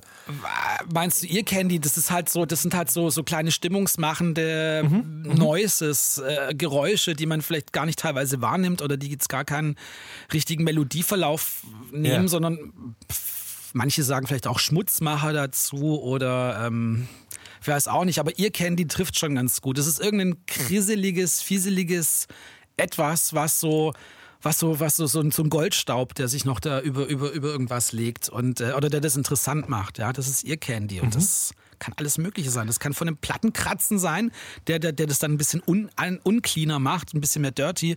Das kann aber auch irgendwas sein, was wie gesagt zwar eine grob gesehene Melodie hat, aber je mehr du es rausfilterst, du hast dann nur noch irgendwas Rhythmisches. So. Und ja, ähm, ja das macht es dann irgendwie interessant und vor allem eigen. Mhm. Du hast gerade äh, gesagt, zum Beispiel eine Brandy Snare von einem Song von Brandy oder von einem Remix oder was auch immer. Ähm, Brandy ist natürlich eine RB-Sängerin, ähm, aber mich würde mal interessieren, ob und was so Soundvorbilder für dieses Hausmarke-Album waren, weil mich hat hm. es damals wirklich begeistert. Ich hatte noch von nichts eine Ahnung, aber ich fand einfach den Sound dieser Platte, die, wonach das klang, das Einzige, was ich da an Referenzen heranziehen konnte, war Amerika. Das klang so groß, breit, fett, aber gleichzeitig irgendwie trotzdem total detailverliebt. Also was war so in Sachen Sounds, Genres, Einflüsse irgendwie was, wo hm. ihr gesagt habt, da arbeiten wir jetzt mal drauf hin? Boah, das ist eine gute Frage, aber im Endeffekt, guck mal, zu, zu der Zeit, das war, ich sage jetzt mal, von 95 bis 98, diese drei Jahre, die, die, ich sage jetzt mal bewusst nur diese drei Jahre, weil das sind die drei Jahre, die für mich ausschlaggebend waren für dieses Album, was 98 dann rauskam. Ähm, weil in diesen drei Jahren, was da sagen wir mal, wöchentlich an, an, an Releases gab, ja, eine Buster Rhymes, Put Your Hands Where My Eyes Could See, Notorious B.I.G., ähm, Juicy oder ähm, Dr. Dre oder, äh, oder eben eine Brandy oder irgendwas aus dem Bad Boy-Umfeld, Puff Daddy, ähm, Crack Mac. Das ist, ich sag's mal so, das ist eine Mischung aus teilweise roughen Hip-Hop, aber auch sehr melodisch. Zum Beispiel Nas äh, Ilmatic, das Album, das war das, das mhm. ist melodisch, äh, mellow, aber hat auch irgendwie eine gewisse Härte, aber auch nicht. Und das ist alles immer relativ fett produziert, nicht überproduziert. Alles, was, was man braucht, ist drin. Also irgendwas, ja, woran man den Track auch wieder kennen kann und dann trotzdem so auf den Punkt gebracht, dass man den fett abmischen kann. Die Stimmen klingen mörderfett. Äh, auch bei, bei, wie gesagt, bei RB-Platten. Äh, Mary J. Blige, äh, Faith Evans, ach Gott, da gibt's so viele.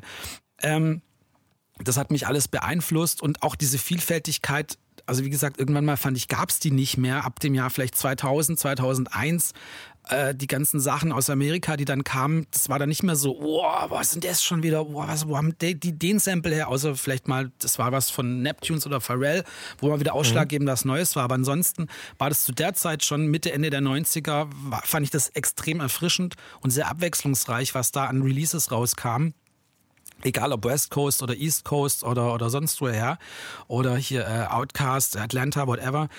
Und diese, sag ich mal, Abwechslungsreichheit, die hat mich da, glaube ich, würde ich mal sagen, beflügelt. Und natürlich dieses Hip-Hopige, dieses ein bisschen härtere, gepaart mit einem melodischen, ein bisschen weicherem, armbigen, souligen, ja ein schöner mhm. Sample, mhm. manchmal auch nicht. Es, alles kann, nichts muss, ja. Und ich glaube, das hat mich am meisten beeinflusst für dieses Album von Hausmarke. Mhm. Und wenn es kein Sample war oder vielleicht zusätzlich zum Sample auch noch Gesang, Billy Allen, Yvette Michel zum Beispiel, ja. das, das mochte ich auch total gern, dass, das, dass solche Sachen da irgendwie berücksichtigt worden sind, die ich nur aus Amerika kannte bis dahin. Äh, und es waren ja vor allen Dingen getreu dem Titel eben auch durchaus illustre Gäste ja. aus Übersee vertreten. Wie kam das zustande, dass da Melly Mel, Scorpio und Wycliffe Jean auch drauf waren? Ich glaube einfach, äh, dass das auch so ein Wunsch von Michi war. Ich meine, die waren zu der Zeit schon mit, mit den Fantastischen Vier richtig große Stars. Die hatten schon den Nummer 1 Hit mit ähm, Siehst weg. Dann hat eben Michi sein Soloalbum gemacht. Ich glaube auch, dass bestimmt in dem ganzen Umfeld auch Plattenfirma-mäßig da eine sehr hohe Erwartungshaltung war. Und dann aber auch die Möglichkeiten da waren, ähm, an solche Leute zu kommen. Also, dass man einfach mal kurz für eine Woche nach New York fliegt, in den D&D-Studios, wo bis dato nur die fettesten Hip-Hop-Alben aufgenommen und gemischt wurden, äh, dass man da dann halt zwei Tage mit Yvette Michelle aufgenommen hat. Ich habe das Glück gehabt, dabei zu sein. Ähm, oder auch äh, Melly Mel und Scorpio von Grandmaster Flash ähm, oder ein Wyclef, den man dann halt zu der Zeit in, in Köln dann getroffen hat ähm, im, im, Rahmen der Popcom, also der Musikmesse, die es damals immer gab, jeden, jeden Sommer. Mhm. Und äh, ja, also wie gesagt, ich glaube so, es war so ein Statusding, ja. Michi von den Fantastischen Vier, der auch den Nummer 1 Hit geschrieben hat, macht ein Soloalbum und der darf dann alles, na, blöd sein. Also, also wenn er möchte, dass da ein Wycliffe von den Fujis dabei ist, natürlich hätte ein Wycliffe keine, keine Lust gehabt, hätte, dann wäre dieser Track auch nicht zustande gekommen, genauso wie eine Yvette mhm. Michelle oder ein Melly Mel und Scorpio oder sonst wer. Ähm, aber da gibt es dann halt einfach, ich glaube, da sind dann die Wege kürzer ähm, einfach mhm. über gewisse Management-Connecos oder Plattenfirmen-Connecos. Und so hat das Ganze dann auch funktioniert und geklappt. Ja, und das Schöne ist auch, dass er dann auch eben andere Leute mit draufgenommen hat. Das heißt also bei dem Melly Mel und Scorpio Track hat er eben Smudo mit draufgenommen, also seinen. Bandkollegen. Nicht, weil er das musste, sondern weil er wusste, der Smudo hatte einfach total Bock drauf, wenn Melly Mel und Scorpio von den Furious Five da drauf sind, dann, dann ist es so, weißt, der musste nicht fragen. Michi wusste, mhm. komm Smudo, mach mit. Und Smudo, ja klar bin ich dabei. Oder eben ähm, ein Afrop auf, auf einigen Features. Ähm, äh, Max, Freundeskreis. Ähm, ja, ja, so ist es entstanden. Ja, stimmt. Ja. Ähm, OC sollte auch drauf sein, ne? Das kann sein, ja. Wo hast denn das her? Tja, aus das den ist, Tiefen des Internets habe ich das hervorgeholt. Das ist wirklich wahnsinnig gut recherchiert, weil das habe ich selbst gerade schon wieder vergessen gehabt. Und jetzt, wo du es gerade sagst, hast du wie so ein kurzer Stich in meinen Rücken. genau, weil, also der hätte das schon auch gemacht, aber ich glaube, die Anforderungen, die er an diese Session da gestellt hatte, waren etwas zu hoch gegriffen, oder? Also da muss ich dir, Jan, wirklich ganz ehrlich sagen, ich krieg's nicht mehr auf die Reihe, warum genau das nicht funktioniert hat. Ich weiß, da war ein Kontakt da, und ich weiß, mhm. dass die Stimmung bei uns nicht so gut war, weil es nicht geklappt hat. Ähm, aber warum das Ganze nicht funktioniert hat, das kann ich dir echt wirklich nicht mehr sagen.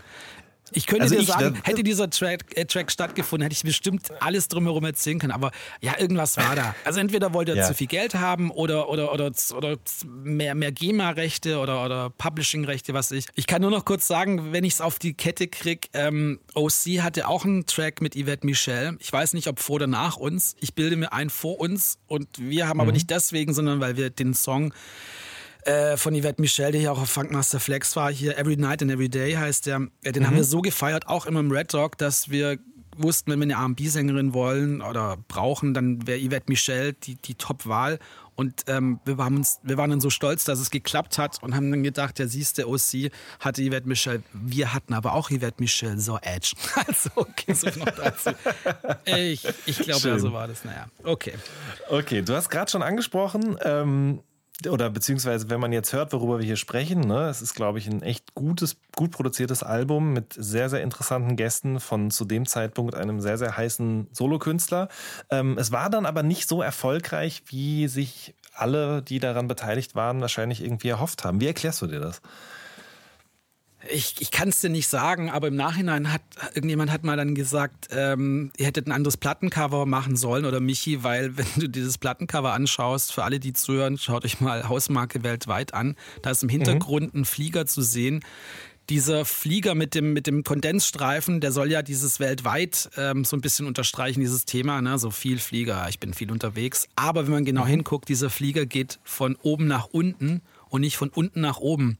Und irgendjemand hat, hat mal gesagt, wäre dieser Flieger von unten nach oben gegangen, also zack nach oben, dann wäre es ein Erfolg geworden, das Album. Und wir werden es nie erfahren, aber ich, ein bisschen glaube ich fast dran. Und äh, nee, aber Spaß beiseite. Ich glaube wirklich, dass, da war die Erwartungshaltung auf der einen Seite zu groß. Auf der anderen Seite hat man gemerkt, oder man weiß es jetzt immer noch, die Fantas gibt's noch, ähm, sind nach wie vor erfolgreich. Ähm, und ich glaube, Michi als MC, als Rapper funktioniert am besten in dieser Band als die Fantastischen Vier. Egal ob live oder auf Platte oder, e- oder egal wie. Und ähm, als Solokünstler hat man dann später festgestellt, hat er sich auch äh, wohler gefühlt, nicht als, äh, sage ich mal, als der Frontmann äh, da zu sein, sondern eben als gleichberechtigter DJ und Produzent dann mit mir als äh, Turntable-Rocker. Aber dieses Album war trotzdem, auch wenn es nicht erfolgreich war, für mich mega wichtig, weil, wie ich schon vorhin erzählt habe, ähm, das war für mich so mein, mein, mein erstes großes Ding, was ich gemacht habe. Also blöd gesagt, alleine als Produzent, aber ich habe natürlich ganz viel Hilfe gehabt. Aber da das war für mich so das Ding, wo mir dann auch eine Sicherheit gegeben hat, hey, ich kann das auch, ja. Und Ja. wenn noch mal jemand fragt oder was haben möchte, und das ist ja dann auch zu der Zeit passiert von vielen, vielen Bands aus Deutschland und auch international teilweise, dann hatte ich da gar keine Angst mehr davor, so, oh, kann ich das, schaffe ich das. Ähm, deswegen war das für mich ein sehr wichtiges ja. Album. Und natürlich habe ich da auch einen kleinen Vorschuss bekommen und Geld und so, aber ähm, das habe ich alles ins Equipment reingesteckt, Gott sei Dank, weil ich habe das meiste davon immer noch äh, und im Gebrauch. Und ja, es war ein Versuch. Ja, also das, das Selbstbewusstsein, was du daraus erlangt hast, war auf jeden Fall wichtiger für Ja. dafür, dass jemand sich nochmal meldet und sagt, wir wollen vielleicht was von dir. Zum Beispiel Fischmob.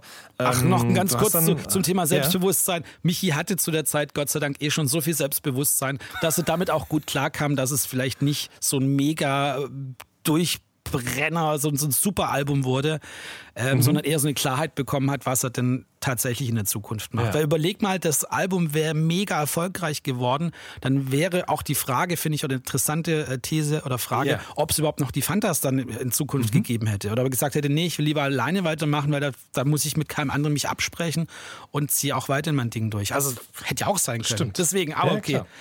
Abgeschlossen, sorry, ich habe dich Richtig. unterbrochen. Alles gut. Ich wollte nur sagen, nachdem du dann dieses Selbstbewusstsein erlangt hattest, äh, haben dann auch Bands und Künstler angefragt. Zum Beispiel eben Fischmob. Du hast dann auf Power auch mitproduziert. Check den Flavor und vor allen Dingen Susanne zur Freiheit. ja. Ähm, wie kam das zustande, die Connection zu Fischmob nach Hamburg und dann vor allen Dingen eben, dass du auch diesen Susanne zur Freiheit Song produziert hast? Hm, Gute Frage. Ich, also ganz genau kriege ich es vielleicht nicht mehr auf die Reihe, aber das war dann halt so ein Zeitpunkt, 97, 98, da hat man dann schon mehr sich ausgetauscht über die, äh, über die Grenzen, über die Städtegrenzen. Und ähm, ich krieg's nicht mehr ganz auf die Reihe, aber ich glaube, die Plattenfirma von Fishmob, Intercord hieß die, die gibt's nicht mehr. Die ist oder saß zu der Zeit, hat ihren Sitz in Stuttgart gehabt. Und ähm, in Stuttgart hat man Freundeskreis waren da ja auch, ne? die, stimmt, die allererste äh, Maxi ähm, Anna, die, die war auch, genau, da war ein Freundeskreis bei Intercord unter Vertrag und 4Music Genau. hat dann sozusagen äh, Freundeskreis von Intercord abgeworben oder abgenommen oder wie auch immer. Die haben dann äh, relativ schnell gewechselt zu 4Music und hatten ja dann auch eine komplett neue Version von Anna gemacht. Nichtsdestotrotz war der Kontakt zu Intercord da und auch beständig, weil Peter und ich schon als Benstown Productions dann für diverse Plattenfirmen, nicht nur für die in und um Stuttgart, sondern auch PMG in München oder boah, East West Records, äh, die waren in Hamburg oder sind noch und ja, für alle halt mit denen gearbeitet. Das heißt, es war eh schon ein reger Austausch da, permanent. Und Ganz kurz, habt ihr dann Ja. nur Remixe gemacht oder auch so Ghost Productions und so Sachen? Sehr viele Remixe, aber auch sehr viele Produktionen tatsächlich, ja. Also so kann man auch, weiß nicht, ob das noch ein Thema ist für, für, für das Gespräch hier, die, so kam ja auch die Joy Denalani zu uns, ne? Ähm, die hat ja bei uns ihr erstes Demo aufgenommen und so hat dann Joy wiederum Max kennengelernt, weil Max gleich mitbekommen hat, oh, da ist eine tolle Sängerin bei den Jungs in der Burg und äh, ich brauche gerade eh eine Sängerin, frage ich die doch mal, Für ob die nicht... dir, genau, und ja. dann der Rest ist Geschichte. Ja. ähm, ja, und so, solche Sachen wie für Joy ein Demo aufzunehmen, äh, hat, haben wir oft gemacht. Und wie gesagt, Intercord war auch eine äh, Plattenfirma, der wir einfach zu tun hatten. Und ein irgendein A&R von Intercord hat dann wahrscheinlich die Idee bekommen, hey, ich schicke mal die Jungs runter oder die sind gerade eh in der Stadt, äh, lass doch mal treffen. Äh, irgendwann, mal, irgendwann mal hat jemand angerufen von denen, der Kotze, und gefragt, ob wir nicht Bock haben, Beat zu machen. Sie hatten vor, so, so einen All-Star-Track zu machen. Und dann wäre es eh schon geschickt, weil dann soll ja auch Michi gleich mit drauf und Smudo. Also es hat so alles irgendwie ineinander zusammengepasst. Und äh, ja, dann haben wir dann eine Riesensause gefeiert, eine Woche lang. Äh, auch noch übrigens in Esslingen. Das war kurz bevor wir dann umgezogen sind äh, in die St- Stadt rein nach Stuttgart. Äh, und dann Okay. die, die sagenumwobene Burg dann am Bezogen habt ihr Genau, ja. bezogen. Es war kurz davor. ja. Also der Song Susanne zu Freit bis heute auch einer meiner absoluten Lieblingstracks, muss ich sagen. Ähm, vor allen Dingen, weil er irgendwie dieses Konzept, dieses, was, was mit Picknicker vielleicht durch Stuttgart intern passiert ist, nochmal so weitergedacht hat. Also da kommt eine Band aus Hamburg und lässt sich von jemandem aus Stuttgart das produzieren, nimmt auch noch Rapper aus Stuttgart mit drauf, dann kommt aber auch noch Dendemann mit dazu, der, den man bis dahin ja eigentlich noch so gut wie gar nicht kannte. Stimmt. In, in, in äh, größeren Breitengraden und dann auch noch die Stieber Twins. Also quasi sozusagen wirklich so ein Gipfeltreffen aus allen Ecken und Enden und Generationen. Ähm, Danacy waren ja auch noch mit dabei. Ja, richtig. Ähm, und Martin Stieber hat mir mal erzählt, dass die beiden dann auch bei euch im Studio nämlich waren und ihre letzten Zeilen dann auch erst dort im Studio geschrieben haben, weil die Ja. es irgendwie nicht fertig bekommen haben Ja, vorher. absolut. Das stimmt. Okay. Ich habe auch, Also ich hab, das, das ja. ist auch, ich habe auch bis dato, ich habe dann ja schon ein paar, paar Rapper aufgenommen gehabt, ähm, als wir diesen Track gemacht haben. Nicht nur für diesen Mhm. Track, meine ich, sondern insgesamt. Also sei es ein Afrop, sei es ein Michi. Und äh, aber wie die beiden gearbeitet haben, das hat mich von Anfang an fasziniert, weil äh, ich habe eh immer die beiden verwechselt, wer es wer. Und ich habe auch meistens gleichzeitig gesprochen, exakt den gleichen, in der gleichen Tonfolge und, und, und Art. Na, dann, ah, ich gehe rüber, ah, dann mach ich das, ah, dann da du, ah, dann mach ich. Und hey, das war so. Und dann habe ich habe auch nie so richtig gecheckt, wer ist denn jetzt eigentlich wer vor, vor Mikro, ne? Weil ich meine, da war eh die Hölle los bei uns. Das war, wie gesagt, eine große Party. Da so, also allein, dass es funktioniert hat mit allem sauber aufnehmen und so, dass da keine Fights verloren gegangen sind, ist ein Wunder. Ähm, das war wirklich eine wilde Zeit. Auf jeden Fall fand ich das mega geil. Und der eine hat geschrieben, dann, als gehst du mal, machst, lest es vor, ne, dann mache ich das doppel und so weiter. Und naja, irgendwie hat es geil funktioniert. Und das Witzige ist, dass, dass diese Sause, die wir da in, in, in Stuttgart hatten, ich, Dendemann war leider als einziger nicht dabei, weil er hatte keine Zeit, hat seine ähm, Lyrics geschickt, die hatten wir dann eingebaut. Gott sei Dank haben wir uns dann ja alle eine Woche lang in Thailand gesehen im Anschluss für dieses Video. Und das war Ja. auch nochmal eine Geschichte für sich. Ja. Ja, da äh, habe ich auch noch die Geschichte, die, hat, die ist auch, glaube ich, noch nicht an die Öffentlichkeit gelangt, aber da hat Martin mir auch erzählt, dass er und Chrissy ja in ihren Ilmatic-Klamotten da mit der Boombox auf der Schulter aus diesem Sumpf entsteigen. Mhm. Und äh, er meinte, da im Hintergrund wären da auf jeden Fall auch schon ein paar tote Tiere hätten da in diesem Sumpf gelegen. Das stimmt allerdings. hey, die haben da auch nicht nur, da waren Elefanten drin, da haben, da haben so, so Elefanten, Johnnies ihre Elefanten gewaschen und noch mal ein Stückchen weiter unten im Fluss haben die Leute ihre Autos geputzt. Und dann zwischendrin waren noch irgendwelche toten Viecher gelegen. Aber die haben ja von sich aus gesagt, ey komm, wir machen das jetzt so Rambo-mäßig, da gehen wir rein und dann mit, mit der Boombox, da gehen wir hoch. Und so, ey, und Zoran, der Regisseur, ne, der natürlich dankbar gewesen dafür. Es war Klar. wirklich so erster Shot, zack, fertig, Kiste, weiterfahren. Stark. Ja, richtig gut. Ähm, okay, bleiben wir mal noch ganz kurz bei diesem, sagen wir mal, campübergreifenden Denken oder dieser Ach so, ja, genau. campübergreifenden Idee. Ähm, Bürger Lars Dietrich hat auch mal äh, auf Benstown was veröffentlicht und es sollte sogar ein ganzes Album geben, ne? Das, ich ich überlege gerade, wie viel er da gemacht hat. Ich muss natürlich sagen, ich habe mich, ja, Bürger Lars, super nicer Typ. Ich habe ihn auch vor ein paar Jahren wieder getroffen, äh, wegen dieser ESC-Geschichte, die ich da mit Jamie Lee, eine Gewinnerin bei Ja. der Voice hatte. Ähm, aber, und äh, ewig nicht gesehen, aber, also sagen wir es mal so, die Produktion hat hauptsächlich Peter übernommen. Ich habe Peter mit, mit Sample-Ideen so ein bisschen bestückt gesagt, mach doch mal dieses Thema oder da und ich glaube auch ein paar Scratches habe ich auch drauf gepackt. Aber ich habe mich da schon, also jetzt nicht distanziert, aber ich glaube eher, dass es daran lag, dass ich zu der Zeit gar keine Zeit hatte. Ähm, Er war natürlich bei uns im Haus in der Burg und, und hat da ähm, Demos aufgenommen. Ich glaube auch schon davor in Esslingen. Und ich könnte jetzt gar nicht die Frage beantworten, weil ich dachte, da wurde sogar ein ganzes Album aufgenommen, wenn ich mich recht erinnere. Äh, zumindest ein paar Songs. Ähm, Ja. Vielleicht Also ich rausgekommen ist nur ein ganzes Jahr, dieses Single. Und Ja. ähm, Ach, das echt? Album ist, ja? glaube ich, aufgenommen worden, aber es ist nie erschienen. Aber Ah. da weiß ich auch nichts Genaues drüber. Das kann sein, Das habe ich ja. nur mal geflüstert bekommen. Deswegen dachte ich, frag mal. Aber ich habe auch schon gesehen, dass Peter in erster Linie daran produziert Ja, und für ein hat ganzes Jahr kann, kann sein, stehe ich da auch in den Credits drin? Ich weiß es gar nicht. Ich sehe es zumindest Nee, nicht in meinen GEMA-Abrechnungen, dann müsste ich es nicht wissen. nee, wirklich, weil Nee, ich. Benstown steht nur drin. Ah, okay. Deswegen, ja, Ja. genau. Ich habe mir ganz Ähm, kurz, ich habe mir dann mal eine Zeit lang überlegt, weil es kamen dann schon ganz schön abstruse Angebote rein, oft zu der Zeit. Ähm, da hatten wir dann auch Benstown Records äh, gegründet, also sprich ein eigenes Label und dann auch noch einen, einen kleinen Verlag, also so eine Edition. Also wir waren da schon umtriebig geschäftlich gesehen und waren eine richtige Produktionsstätte. Ne? Aber waren ja nur zwei Personen, wir konnten uns ja nicht klonen, der Peter und ich. Das heißt, wir konnten auch ein gewisses Pensum an Jobs annehmen und, und abarbeiten. Aber manchmal kamen natürlich lukrative Angebote rein, die aber, sage ich mal, rein inhaltlich nicht so interessant waren. Ich habe mir wirklich kurze Zeit mal überlegt, oder das hat irgendjemand zu mir gesagt, der Michi oder so, hey, mach das doch einfach und nenn dich dann DJ Tomate oder DJ Tambourin oder sowas. Habe ich echt mal kurzzeitig drüber nachgedacht, ähm, hab's aber Gott sei Dank nicht gemacht. Ähm, weil ich weiß auch nicht. Also deswegen dachte ich nur, vielleicht steht das jetzt auf irgendeiner Nummer von Bürger Lars Dietrich, vielleicht produced bei Peter Hoff und DJ Tambourin, dann hätte es tatsächlich sein können. Aber es ist auch schon wieder so lange her. Ich wüsste es nicht, aber ich glaube nicht, weil sonst wäre es in meiner GEMA-Abrechnung drin. Was du auf jeden Fall überproduziert hast, ist äh, Chartbreaker von massiven Tönen auf Überfall. Stimmt. Ja. Ähm, ja, also erzähl doch mal aus deiner Perspektive. Ich meine, die Massiven haben da mit Kopfnicker ein Album vorgelegt, was, glaube ich, neben Fenster zum Hof wirklich ganz, ganz exzeptionell war für diese Zeit, einfach weil das so einen eigenen Sound hatte und einfach Ja. ganz eigen und fresh klang. Und dann kam dieses große zweite Album. Ähm, wie, wie hast du so die Produktion erlebt oder wie erinnerst du dieses Arbeiten an diesem Song? Okay, ich glaube, ich wurde, ich würde behaupten, ich wurde wahrscheinlich gefragt nach einem Titel äh, für die Massiven. Ganz einfach deswegen, weil ich zu dieser Zeit doch relativ viele Singles einfach gemacht habe. Also es ist schon mit Michi war das so ein bisschen der, also oder besser gesagt mit mit dem Picknicker hat es angefangen. Die Leute haben gemerkt, ah Miller und Peter oder Miller hier, wenn der was macht, das ist auch radiofähig, trotzdem cool. Man muss sich nicht dahinter verstecken hat einen eigenen Style, Wiedererkennungswert und trotzdem funktioniert es für verschiedene Rapper oder Bands. Dann kam Michi Solo, dann ähm, habe ich ja für Afrop für sein erstes Album, da hat es angefangen, schon was gemacht. Dann hatte ich ähm, nach Michis Album die Idee, ein eigenes Album zu machen. Das hat natürlich auch jeder mitbekommen, allein deswegen, weil ich ja so viele gefragt habe, ob die auch da mitmachen wollen als Feature.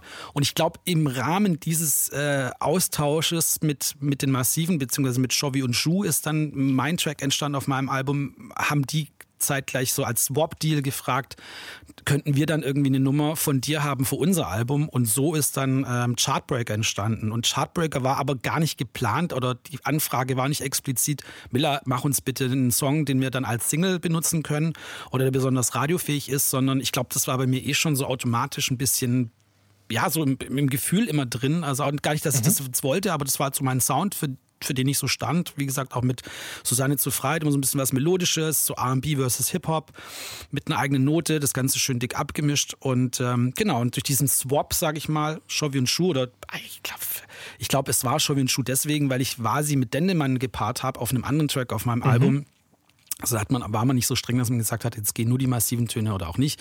Äh, so ist im Austausch äh, Chartbreaker entstanden. Und Chartbreaker, äh, ich sag's mal so rein von der Machart, ist ganz klassisch. Ich habe dieses Sample gefunden, ähm, ein Beat programmiert, äh, Peter hat einen Bass dazu gespielt und ich glaube ein paar äh, Rhodes-Akkorde noch.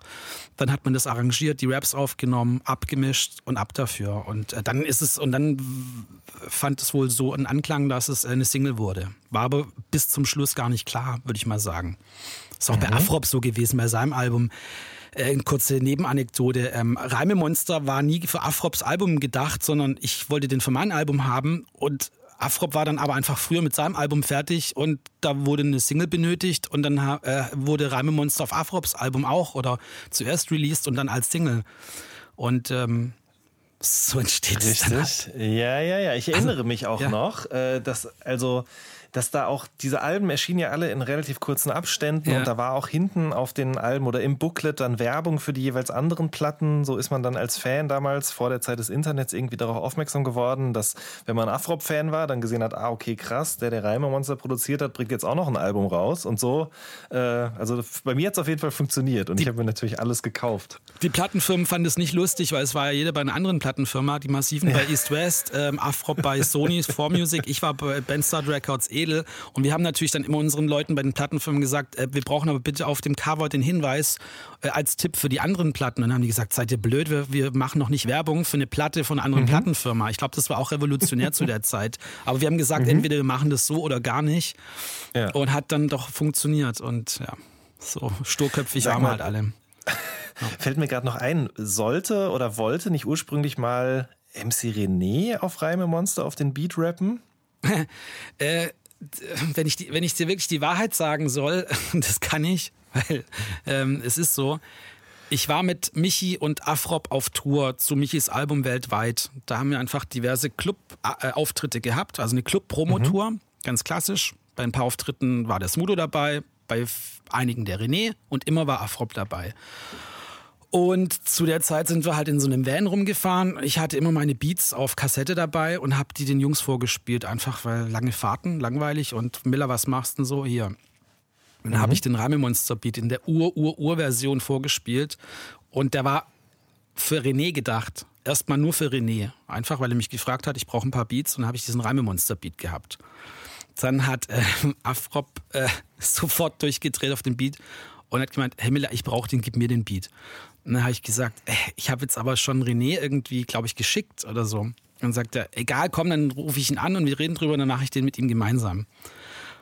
Dann hat Afrop das so hingebogen, dass dann der Zwischenstand irgendwann mal war, Afrop und René machen diesen Song, also auf dem Reimemonster-Beat. Dann ist wieder ein bisschen Zeit vergangen. Ich krieg's auch nicht mehr genau auf die Reihe. Äh, jedenfalls hat dann Afrop das so hinbekommen, dass er alleine für sich den Beat hatte. René hat eh jede Menge Beats auch von mir bekommen. Ähm, mhm der Kontakt war eh da zwischen den beiden, weil die auch schon vorher dann bei Tomek irgendwie auf diesem One, Two, Three ja, Rhymes ja. Galore waren.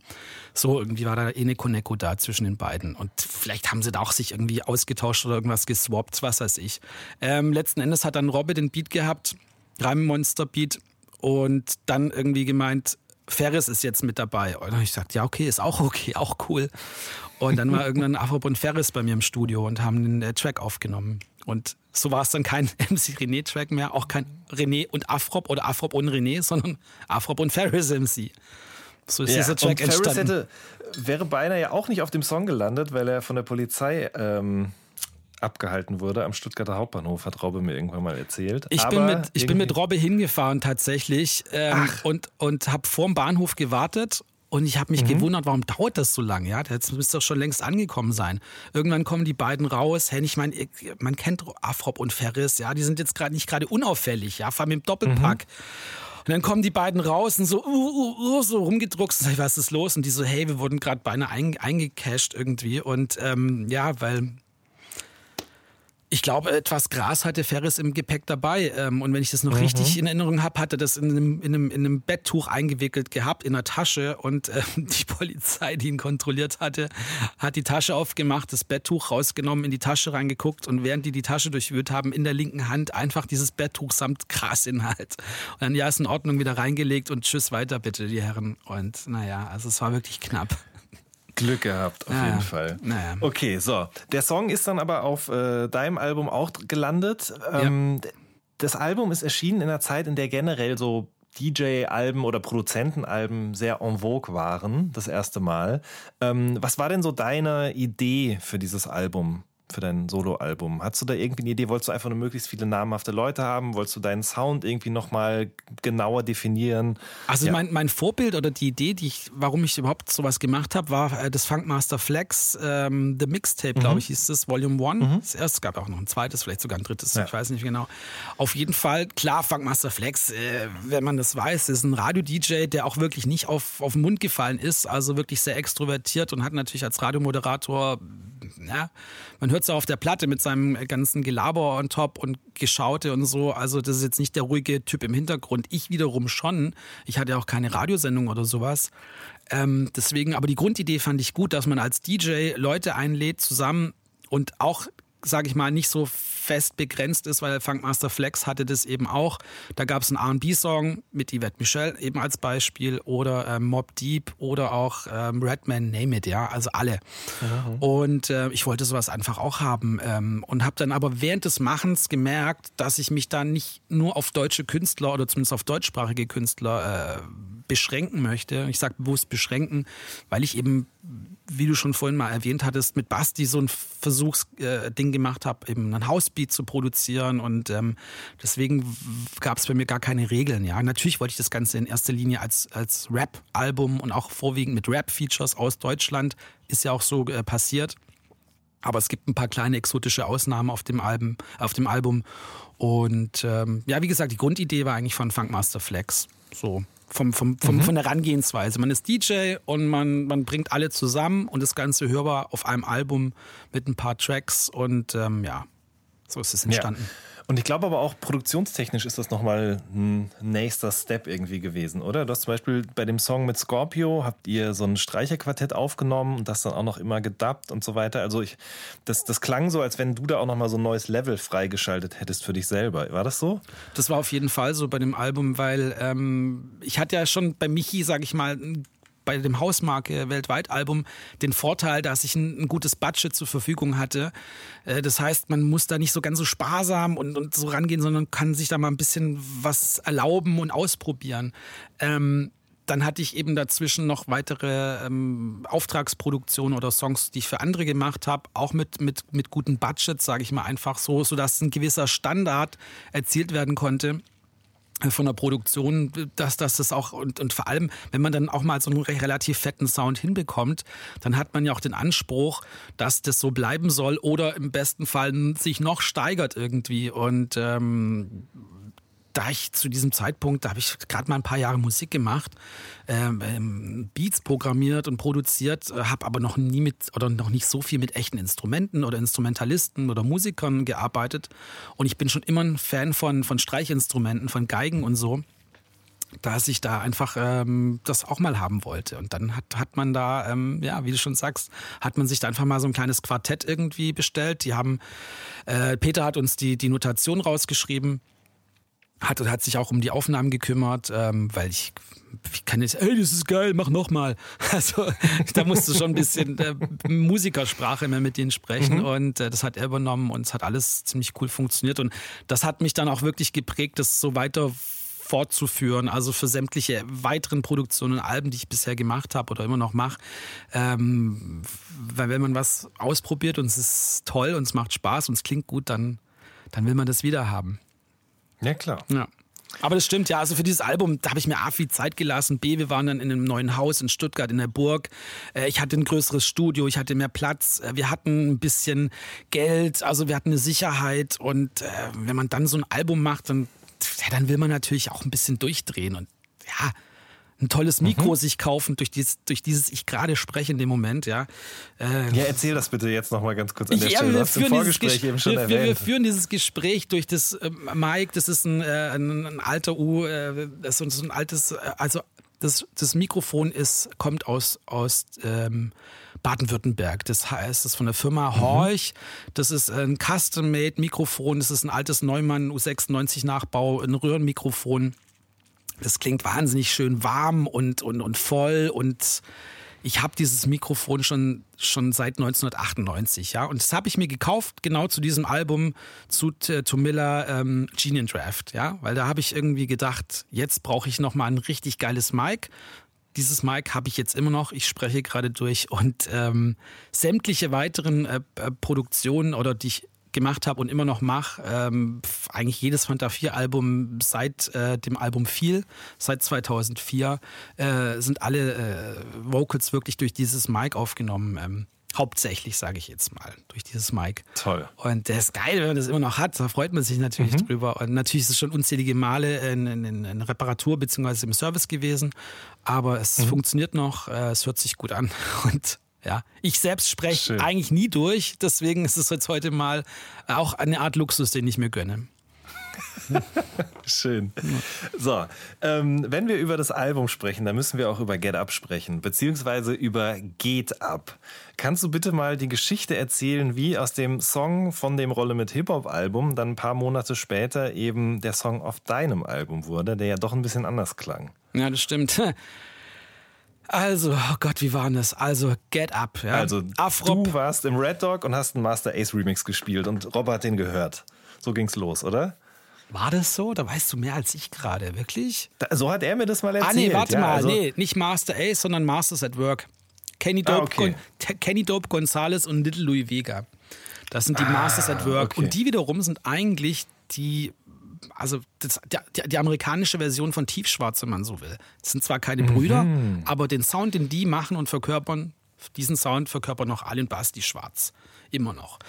Und ähm, auf der anderen Seite ist Kenny Dope von Masters at Work auch ein totaler Hip-Hop-affiner Produzent und DJ, aber er ist eher bekannt für Hausproduktion äh, und Remix und also was er halt so macht. Auf jeden Fall gibt es ein paar sogenannte Jeep Beats, die wir auch zu der Zeit gespielt haben. Ich hab, war eh schon immer ein großer Fan von Jeep Beats. Jeep Beats sind schwere, rollende Beats, meist mit äh, Samples schon von anderen Hip-Hop-Produktionen, die relativ aktuell sind oder waren oder auch Soul- oder Funk-Samples. Und es gab ein Beat von Masters at Work, der hieß oder heißt, glaube ich, sogar Get Up. Das ist aber eigentlich ein reine Dub, äh, wie ein Instrumental und hin und wieder ist dieser Get Up, Clap Your Hands and äh, von Grand McRae gesampelt, aber eben nur so die Hälfte sozusagen von dem, was ich dann letztendlich benutzt habe. Und Robbe Afrop ist schon immer auf diesen äh, Beat äh, abgegangen. Hat mhm. immer gemeint, wir müssen da auch einen, einen richtigen Song draus machen. Ich schreibe was drauf und wir machen dann einen Party-Song drüber. Haben wir gemacht. Get Up kennt jeder. Zu der Zeit, äh, als Afrops Album fertig war, hatten wir das Sample Clearance noch nicht durch, äh, was, was diesen Sample angeht von Grand McRae. Kenton Nix ist der Urheber oder der den Song geschrieben hat. Sie hat ihn halt performt. Ähm, das heißt, man musste zu der Zeit, gab es auch noch kein Internet oder nicht so ausgewogen, dass man mal schnell irgendwas recherchieren konnte. Man musste irgendjemand anrufen, Briefe schreiben, Faxe und es hat einfach ewig gedauert, bis man irgendwo in Amerika wusste, wer hat die Rechte von diesem Song, wie bekommen wir die, was kosten die, wie bekommen wir die frei, was müssen wir dafür äh, abgeben, etc. etc. Und Afrops Album musste einfach released werden. Das heißt, ähm, es war nicht möglich, den Song so in der Form, wie wir ihn alle kennen, der dann auf meinem Album gelandet ist, äh, bei Afrop zu veröffentlichen. Deswegen habe ich noch so eine Nacht- und Nebel-Aktion eine andere Version gemacht. Wir haben, Afrop hat einen neuen äh, Refrain geschrieben mehr so einen geschauteten Rap-Refrain und daraus kam, wurde dann Geht ab, ja, die deutsche Übersetzung. Und äh, ein paar Wochen oder Monate wahrscheinlich später haben wir dann endlich eine Lösung gefunden, wie wir diesen äh, Sample geklärt bekommen und der Song war ja schon längst fertig, äh, klang auch entsprechend fett den haben wir dann wiederum bei mir auf dem Album äh, released. Es kann sogar sein, dass es auch so eine Art Swap war und deswegen Afrop ähm, Reimemonster für sein Album äh, benutzt hat oder bekommen hat als Single, weil vielleicht, mhm. ich, ich krieg's nicht mehr, da müsste, ich, da müsste jetzt Afrop neben mir sitzen, aber ich könnte mir vorstellen, dass es so war, dass Get Up Afrop Single hätte sein sollen und Reimemonster meine. Und dann wurde halt Reime Monster Afrop Single und Get Up meine. Aber im Endeffekt ist es ja eh eine gemeinsame Geschichte. Deswegen gibt es kein Afrop, kein Miller. Also, ja, es gehört uns mhm. allen. Außer dass bei Get Up ähm, überhaupt keine Tantiemen für uns rausspringen im Endeffekt. Das ist ein bisschen schade, ein bisschen mhm. traurig, weil es ist ja fast schon wie so eine Art Hip-Hop-Evergreen, wenn man so will. Ähm, mhm. Ja, bei Reime Monster ist es anders, aber ja, es ist halt so. Ja.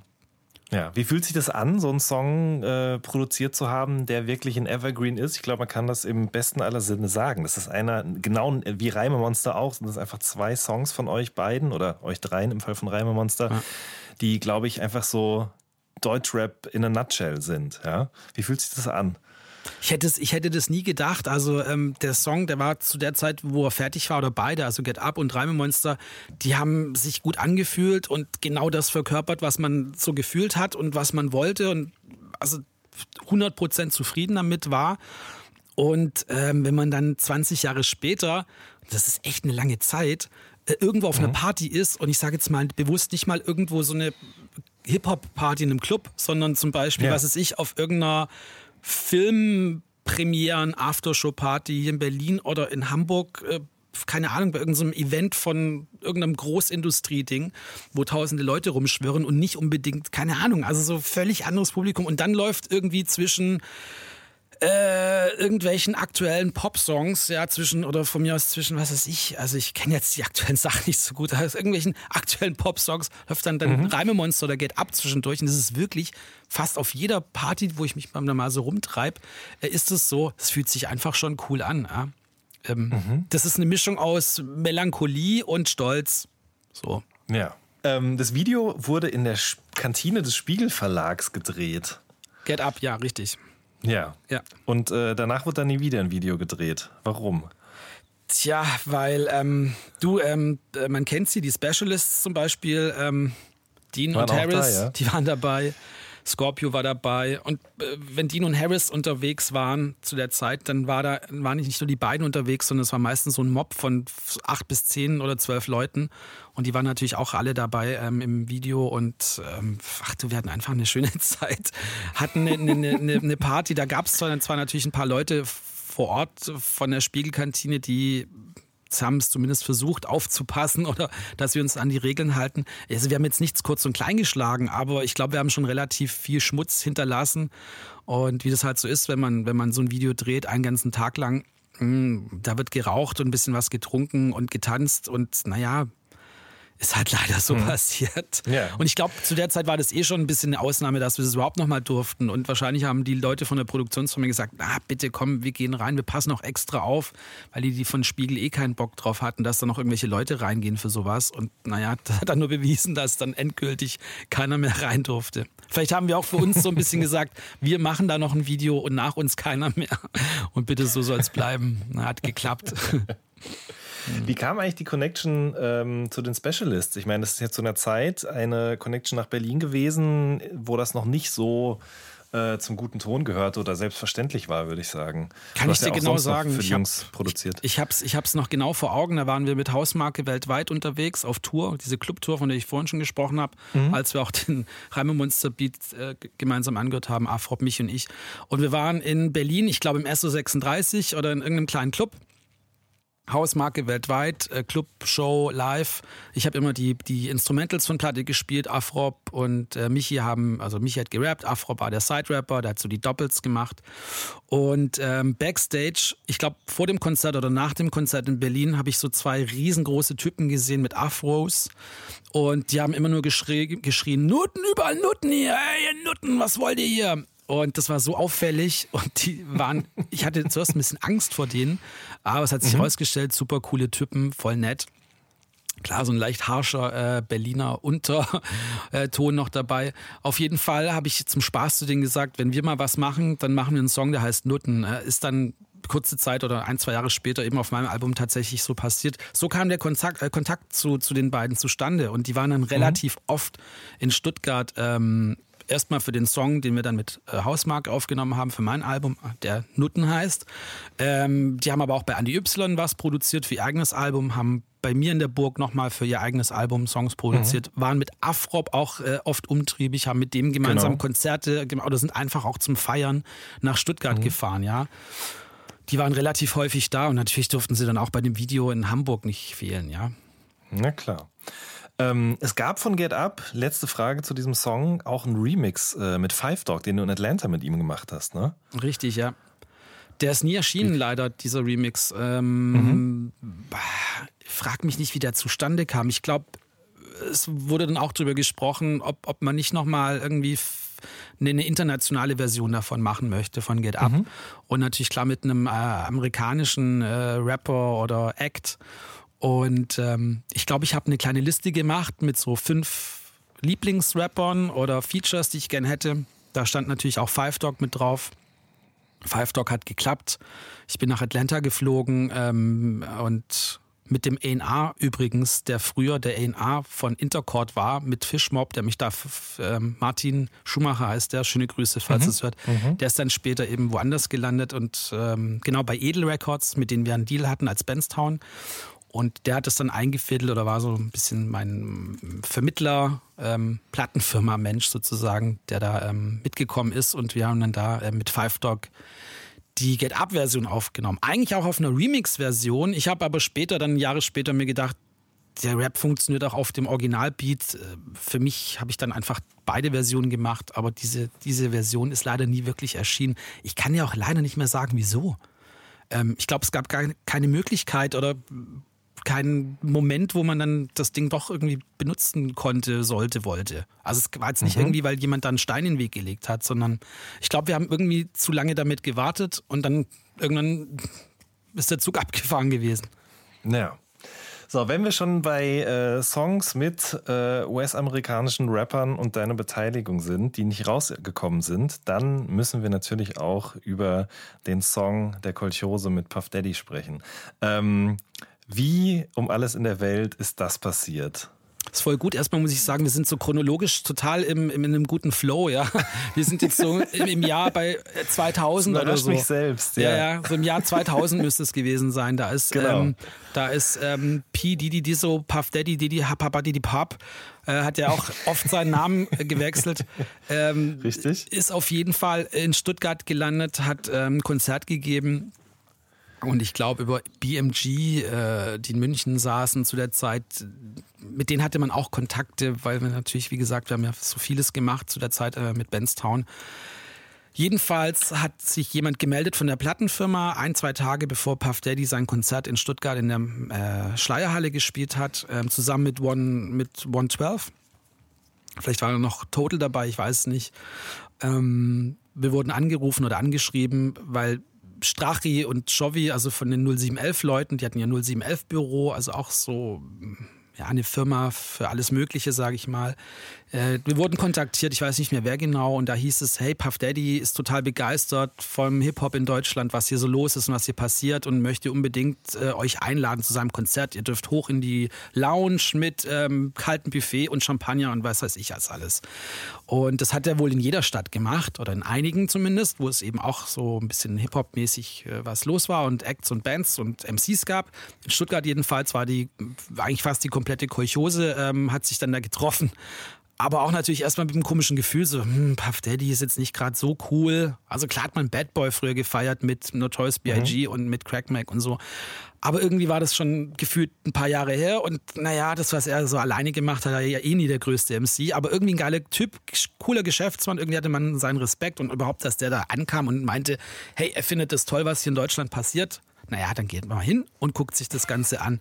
Wir waren dort, haben das Konzert angeguckt. Ich glaube, wir haben immer so gelabert und gegessen und getrunken, aber haben das schon angeguckt, ja, schon so, wow, es ist schon ein fetter Entertainer, ja. Und mhm. nach dem Konzert hieß es, hier jetzt Puff Daddy möchte irgendwie fünf Leute empfangen. Und wir waren, keine Ahnung, 13 oder so. Und dann haben wir gesagt, ja, wer von uns fünf soll jetzt da runtergehen? Sollen wir das Strohhalm mitziehen oder was? Und dann haben wir uns geeinigt drauf, entweder wir gehen alle runter oder keiner. Und es hat dann ewig gedauert. Dann hat, dann äh, kam es irgendwie aus dem, aus, aus dem Backsta Backstage die Info, ja, also alle 13 äh, bitte hier runter zu, zu PDD oder Didi, whatever. Dann sind wir runter, haben uns mit ihm getroffen. Der war wahnsinnig höflich, nett, wusste auch jeder, was er macht und so, hey, you're Afro, you're Tom Miller, massive Töne, cool, nice, I love your song, bla bla. Also ist schon klar, so Ami-mäßig, aber hat schon mhm, wirklich mhm, sich damit befasst und gewusst, was wer so macht und, und so. Es war nicht völlig unwissend oder super oberflächlich und dann hat man sich relativ gut verstanden. Er hat uns eingeladen zur Aftershow-Party in, in einen Club in Stuttgart. Da sind wir alle hin. Das war dann echt wirklich wie in einem seiner Videos. Der stand irgendwie in einem schwarzen äh, Satin-Jogginganzug mit viel Goldketten und Bling Bling und hat seine Champagnerflaschen geköpft und viele Frauen in Bikinis und knappen was weiß ich. Und ähm, ja, und dann sind wir halt rumgehangen und haben gedacht, wir sind gerade in einem seiner Videos und fanden es ultra witzig und äh, wurden immer betrunkener. Und äh, irgendwann musste ich dann gehen. Oh, ich weiß nicht, wie viel Uhr das war. Das war, das war noch alles im Rahmen. Ich bin um eins, halb zwei morgens bin ich abgehauen. Ein paar Leute sind noch da geblieben. Dann bin ich nach Hause in die Burg zu, äh, zu uns nach Benstown. Peter saß noch gerade auf der Couch, hat gerade irgendeine Produktion fertig gehabt und dem habe ich das erzählt. Er konnte es kaum glauben. Und während ich da mit ihm so rede, klingelt mein Telefon. Afrop ist dran und sagt, Miller, äh, geh mal in dein Studio hoch und werf einen Rechner an, wir kommen gleich. Und sage ich, hey, wie, wer jetzt nicht? Ich habe keinen Box mehr, ich zu spät. Sagt er, doch, wir kommen alle mit, mit Puff Daddy und mit allen, wir kommen, wir machen jetzt noch einen Song. Und ähm, ich habe gedacht, der nimmt mich auf den Arm. Jedenfalls habe ich aufgelegt, habe Peter erzählt, die kommen alle noch. Peter hat mir einen Vogel gezeigt, ist ins Bett gegangen. Der hat im unteren Teil des Hauses gewohnt. Ich im oberen, im mittleren Teil war so Wohnzimmer, Küche, Büro, bla bla bla. Jedenfalls hat Peter sich ausgeklingt. Ich saß noch ein bisschen dran, habe ein Bier getrunken. Äh, kurze Zeit später klingelt es an der Tür. Ähm, Max und Ju äh, stehen da mit großen Augen, sagen, die kommen gleich. Dann sage ich, wer die? Ja, hier Afrop und Bar, der sitzt im Bus und zeigt ihnen den Weg, wo die hinfahren müssen mach mal einen Rechner an. Also, wir drei hoch, ich den Rechner angemacht. Ich war jetzt auch nicht mehr der nüchternste, ey. Mach einen Rechner an und hab irgendeinen Beat improvisiert oder mit Sample, was ich halt mal so angefangen habe zu der Zeit. Und dann haben wir uns gleich drauf geeinigt, okay, der Beat ist cool, Mikrofon an. Und äh, dann habe ich gerade angefangen mit, mit Max irgendwie eine Versuchs-, so eine erste Pilotstrophe aufzunehmen. Und während Max noch am Rappen ist, höre ich schon durch mein Mikro, hey yo, what's up, man? Blablabla. P. Diddy äh, am Mic. Und was, was geht denn jetzt ab? Und äh, bei der ersten Pause, das ging dann so ab alles, ich konnte ja gar nicht mehr weg vom Rechner, weil ich musste die ganze Zeit irgendwas aufnehmen, stopp, wieder vor, zurück, blablabla. und irgendwann mal mhm. drehe ich mich um und dann waren da, keine Ahnung, 80 Leute oder so bei uns im Haus, ja. Die Tänzerin, die, äh, die Bodyguards, irgendwelche Presseleute. Toni Kutura saß bei mir im Studio, frag mich nicht, Wahnsinn. warum, ich weiß es nicht. Scorpio war da, Tausende von Leuten. Hatten einen riesen Getränkekühlschrank zum Glück. Im Wohnzimmer saßen alle. Und das Beste war, Peter hat geschlafen wie ein Baby im Untergeschoss. Hat nichts mitbekommen. nichts, ja. Und äh, da gab es auch nicht sowas wie Handykameras oder Let's Make some Pictures oder hier Selfie. Mhm, mhm, das war da nicht. Und vor allem, also ich hatte sowieso keine Zeit. Ich musste mich darum kümmern, dass die Files alle irgendwo auf der richtigen Festplatte landen, dass ich sie nicht am nächsten Tag suchen muss, wo das ganze Zeug ist. Und das ging so bis morgens um keine Ahnung, 7.20 Uhr, wo die, als die Sonne aufging. Und dann sind sie auf einmal alle abgehauen. Und äh, P. Diddy, kann man auch dazu sagen, der ist einfach ein Typ, das ist so ein Geschäftsmann, der alles ruled, ja, wenn er irgendwo im Raum ist. Und das hat man total gemerkt, weil der hat jeden Controls sozusagen, also positiv. Hey, what you doing mhm. here? So zum Shovi, hey, nee, zum Schuh. Shovi war nicht da in der Nacht. Schuh, ja, hier, zeig mal, was hast du geschrieben? Ja, ja, okay, hier ist cool, muss noch hier zwei, zwei Strophen mehr, bla, bla, bla. Was machst du? Und dann zu mir, Mario Winnens, hier sein Produzent war da, der saß mit einer MPC noch neben mir, hat noch einen zweiten Beat gemacht. Der kam leider Ach. nicht mehr zustande in der Nacht. Und naja, dann hat man irgendwie so eine Art Mischung aus allen möglichen Sachen aufgenommen gehabt und daraus haben wir dann irgendwie dann doch einen Track gebastelt. So ist es passiert. Böse Jungs. Ja. Böse Jungs, Kolchose, genau, Bad Boys, böse Jungs, ja. Aber die Geschichte hört da doch noch gar nicht auf. Du musstest dir ja noch eine Freigabe holen, richtig? Ja, genau. Ähm, naja, gut, dann muss man erstmal dazu sagen, das ist ja wie so eine spontane Nachtsession gewesen, ja. Wir haben dann aber nochmal am nächsten Tag uns getroffen, also ein paar Jungs zumindest, und haben dann nochmal ein paar Ausbesserungen gemacht, ja, nochmal ein paar äh, Sachen ersetzt, ein paar Sachen wurden umgeschrieben das, was von den Amis da war, war halt so, wie es ist. Hat man genommen, hat, hat sich die besten Parts rausgeschnitten. Wir haben uns alle darauf geeinigt, wie dieser Track dann so von der Form äh, sein soll. Und P. Diddy ist dann irgendwann in München gewesen, hat im, in der Olympiale gespielt. Ich habe den Kontakt mit, mit der Plattenfirma nochmal äh, klar gemacht und äh, gesagt, wir haben einen Track aufgenommen, den würden wir ihm gerne vorspielen. Dann sind Scorpio und ich von Stuttgart nach München gefahren ähm, an dem Tag, als er da gespielt hat. Es waren ein, zwei Tage später oder eine Woche, ich weiß nicht genau. Vielleicht findet man auch irgendwo die Termine genau.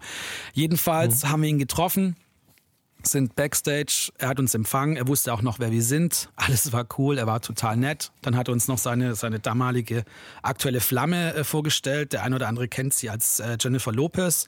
War mhm. auch nicht schlecht. J-Lo, say what's up to Tom Miller. Say what's up to Scorpio.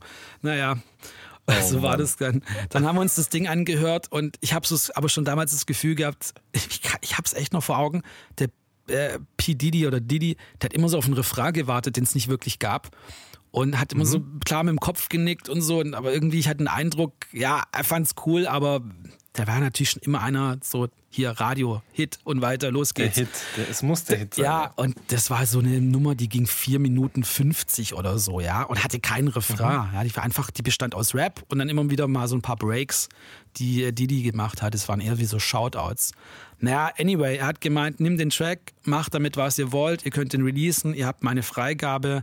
Ähm, er möchte höchstens halt seine Tantiemen, also jetzt mhm. kein Geld dafür, sondern dass er damit angemeldet wird, dass er da mitgewirkt hat. Und das fand ich mehr als fair.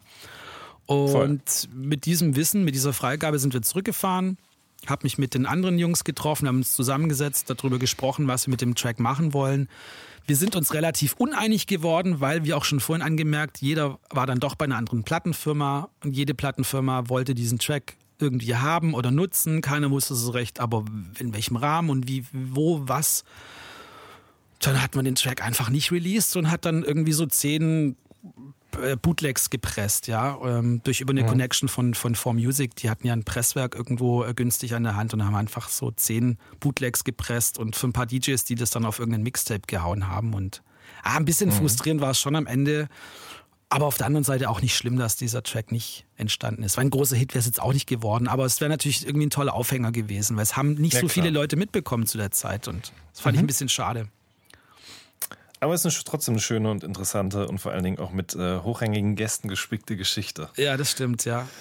ähm, ich finde, also, ich meine, du hast dann, wir haben vorhin schon darüber gesprochen, du hast natürlich dann auch viel für andere Leute noch produziert, neben deinem eigenen Soloalbum. Du hast für René Sachen gemacht, für die Specialists, wie gesagt, für Danacy auch zum Beispiel.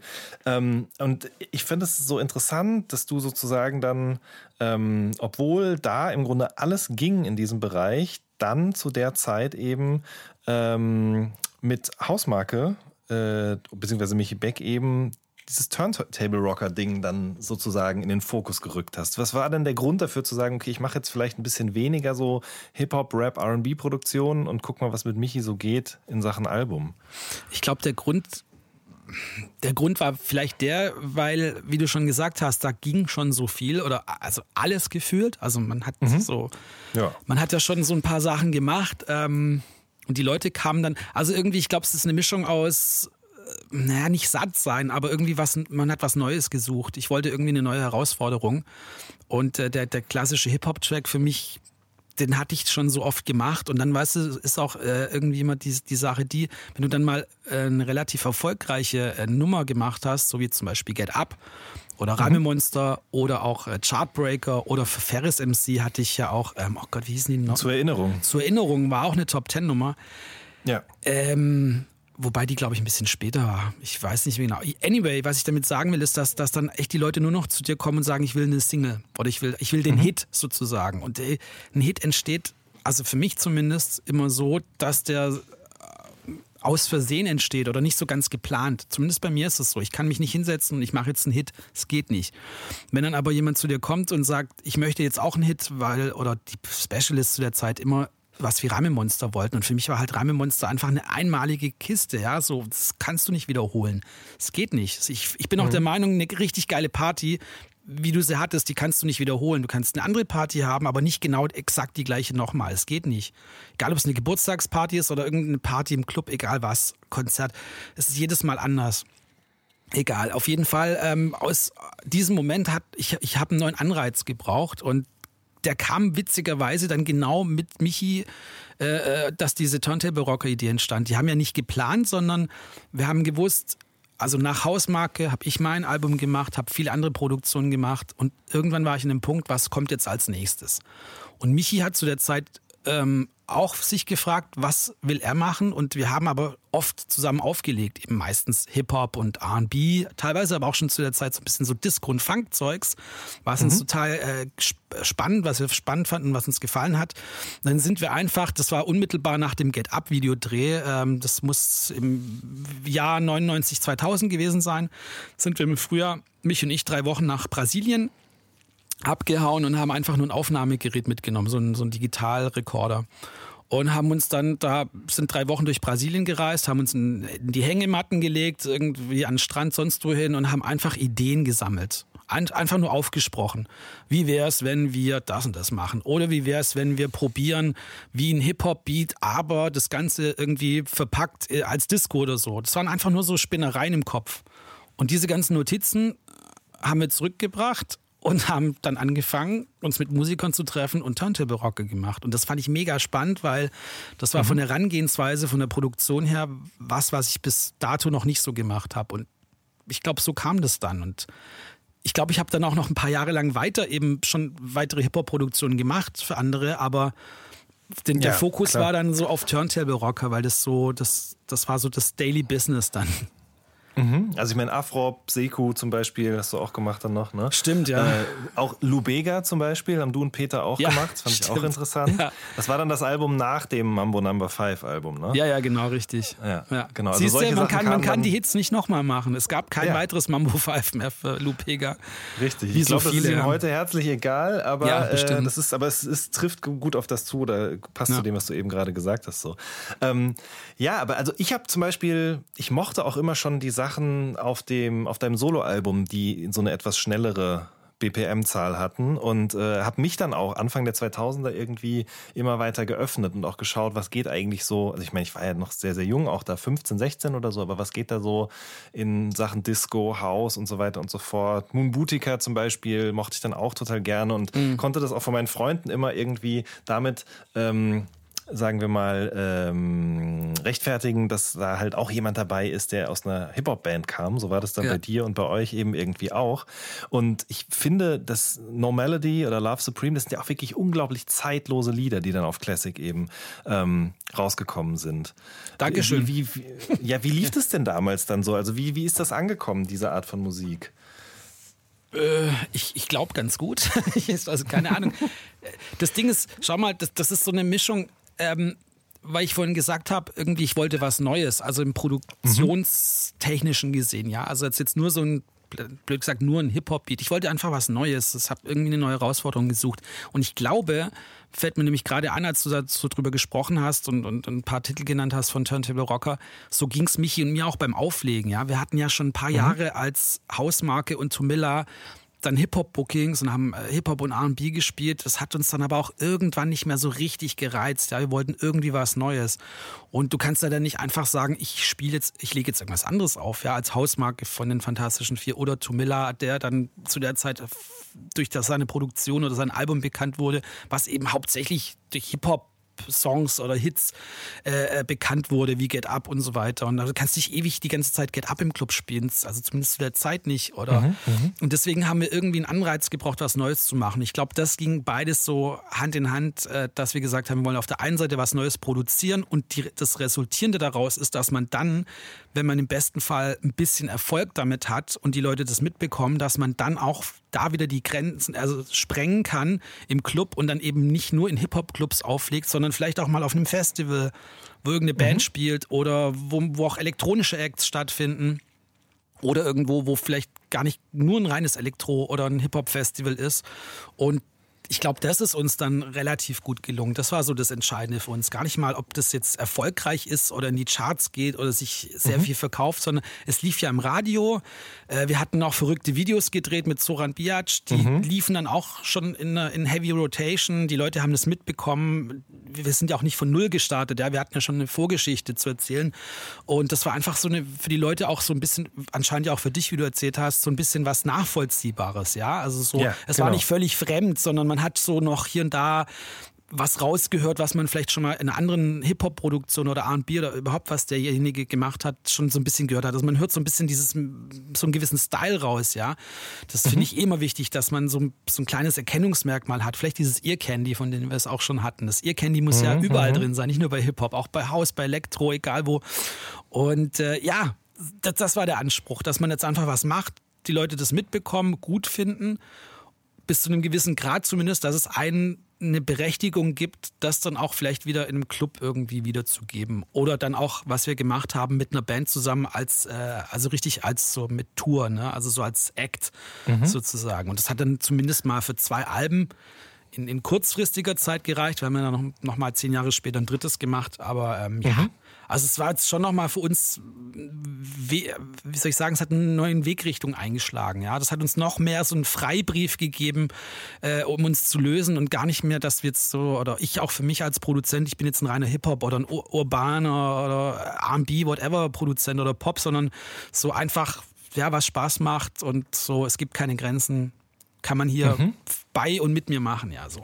Ja, also dieses Grenzenlose, ich glaube, das war auch was, was mich damals so ein bisschen mir Mut gemacht hat, mir andere Sachen anzuhören, weil es halt eben schon schnelle BPM, aber trotzdem auch nicht komplett elektronisch, sondern eben auch mit Samples, mit Vocals oder auch mit Instrumenten äh, eine große Rolle hat auf diesen ersten beiden Alben oder zumindest auf dem ersten auch äh, Lilo Scrimalli gespielt, richtig? Ja. Ähm, Vielleicht kannst du mal noch kurz sagen, wer das ist. Und ich glaube, du und ihr habt ja in den Jahren darauf auch noch weiter mit dem zusammengearbeitet, ne? Ja, also Lilo Scrimali habe ich über Peter Hoff kennengelernt, weil der mhm. war ähm, so ein bisschen ähm, keine Ahnung, der hatte da, ähm, der war öfters mal, glaube ich, der Ersatz-Keyboarder für die ähm, Bands, in denen der Peter als Keyboarder unterwegs war. Also wirklich mhm. auch noch so in den 90ern war das. Und ähm, ich glaube, dass wir dann einfach für Turntable Rocker, ja dann, als wir aus Brasilien zurückkamen mit unserem theoretischen Plan auf so auf DAT-Kassette. Das mussten wir dann erstmal ausprobieren. Das heißt, wir haben eine Band gebraucht, mit der wir ein, in ein Studio gehen und unsere Ideen erstmal sammeln. Wir hatten äh, Samples von Platte, wir hatten programmierte Beats, wir hatten Vocal-Samples, also alles Mögliche an, an, an, an, an Sammelsorium, was wir irgendwie verpacken oder weiter produzieren wollten. Und da war die beste Möglichkeit, das Ganze mit, mit einer Band zu machen. Also ein Gitarrist, ein Bassist, ein Drummer, ein Keyboarder und sogar noch einen Perkussionisten haben wir uns gegönnt und noch jemanden, der so ein bisschen singen kann, Deutsch Deutsch und Englisch, Komi. Mhm. Ähm, und so, da sind wir ins Conny Planck Studio in Köln für eine Woche da haben wir den Lilo kennengelernt, der kam nämlich mit. Der war so als Keyboarder so der leitende, wie soll ich sagen, Musiker. Der hat so, so, so unsere, unsere Sprache ins Musikalische, in die, wieder in die mhm. Instrumentalistensprache übersetzt. Und äh, so haben wir ihn kennengelernt. Und er wurde dann äh, auch äh, Keyboarder oder ist immer noch von den Fantastischen Vier, jetzt auch schon bestimmt seit über 20 Jahren. Und mhm. ähm, mit Lilo arbeiten wir nach wie vor oder ich, weil wir haben ja auch fünf Staffeln bei The Voice of Germany äh, mitgemacht, äh, mit mich und Smudo. Ich habe da so im Hintergrund als, als beratender Coach ähm, mitgemacht, mhm. fünf Jahre lang. Und in der Band von The Voice spielt auch Lilo. Äh, Lilo spielt nach wie vor bei den Fantas live. Ich bin ja auch als äh, vor Warm-up Tour Support DJ dabei. Ich bin ja auch der Produzent von den Fantas. Ich habe auch die mhm. Tourproben und auch den das, die musikalische Umsetzung mit, mit, mit ähm, gemacht, die letzten zwei Alben. Und so ist man eh ständig im Austausch und wieder in Kontakt. Und das ist so schön, weil das sind dann halt Leute, mit denen man schon früher gearbeitet hat oder auch um überhaupt mal sowas auf die Reihe zu bekommen wie ein Turntable-Rocker-Album, was man ja nur so als Ideen auf, auf Band hatte. Ähm, das haben wir alles mit dem Lilo geschafft und deswegen finde ich das sau gut, weil, also der hat auch dann bei uns als Keyboarder live mitgespielt, also bei Turntable Rocker. Wie gesagt, dann auch zeitgleich bei den Fantas und er ist auch ein mhm. ganz umtriebiger. Ja, es ist so, wie du äh, vorhin auch schon gesagt hast, äh, ganz am Anfang, wenn der eine das macht, dann kriegt der andere das mit, es greift alles irgendwie ineinander. Mhm. Du hast ja dann eben auch, wie du es angesprochen hast, als äh, Produzent für die Fantastischen Vier angefangen. Auf viel warst du dann das erste Mal, glaube ich, äh, als Produzent genau. vertreten. Ne? Ja. Und auf der Platte ist ja Lilo auch drauf und es ist auch Billy Allen drauf. Ähm, den man vielleicht von, äh, von dem Hausmarke-Album noch kennt. Genau, Billy Allen ist genau, der ist zum ersten Mal bei uns äh, mit, mit dabei gewesen bei ähm, Mädchen Nummer 1 von Hausmarke. Da hat er den mhm. Refrain gesungen. Und da Billy einfach ein toller Multimusikinstrumentalist ist und auch Sänger, also singen kann und er kann Bass mhm. spielen, kann äh, Keyboard spielen, kann Gitarre spielen und auch programmieren, produzieren, so ein bisschen alles eben hat uns Billy Allen immer wieder oft begleitet bei Produktionen, also bei beiden Turntable Rocker Alben. Und dann eben mhm. auch, also die waren ja 2001 und 2002 oder 2001 und 2000, nee, 2000 und 2001, so müsste es gewesen sein.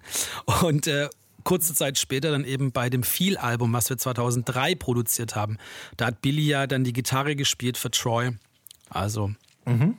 Die E-Gitarre. Wie kam das denn? Wie kam das denn überhaupt? Ich meine, du warst mit den Fantas schon auf Tour 99, ne? Da Stimmt. hast du quasi dann für dein Soloalbum Werbung gemacht. Ja. Ähm, und dann bist du eben vier Jahre später zum Produzenten äh, aufgestiegen. Wie kam das zustande, dass du dann da in diesen Prozess immer mehr involviert ja. wurdest? Ja, also ich meine ganz klar, guck mal, ich habe mit Michi äh, zwei Alben gemacht, Turntable Rocker, und innerhalb dieser zwei Alben haben wir auch so für uns selbst so Grenzen gesprengt. Wir haben mit Streichern gearbeitet, wir haben per Percussions mhm. aufgenommen, Gitarre. Also das heißt, wir haben uns auch immer mehr Produktions Skills angeeignet und also der Horizont wurde immer und immer mehr erweitert und das ist auch das, was die Fantas ja schon immer gemacht haben, wenn sie Alben produziert haben.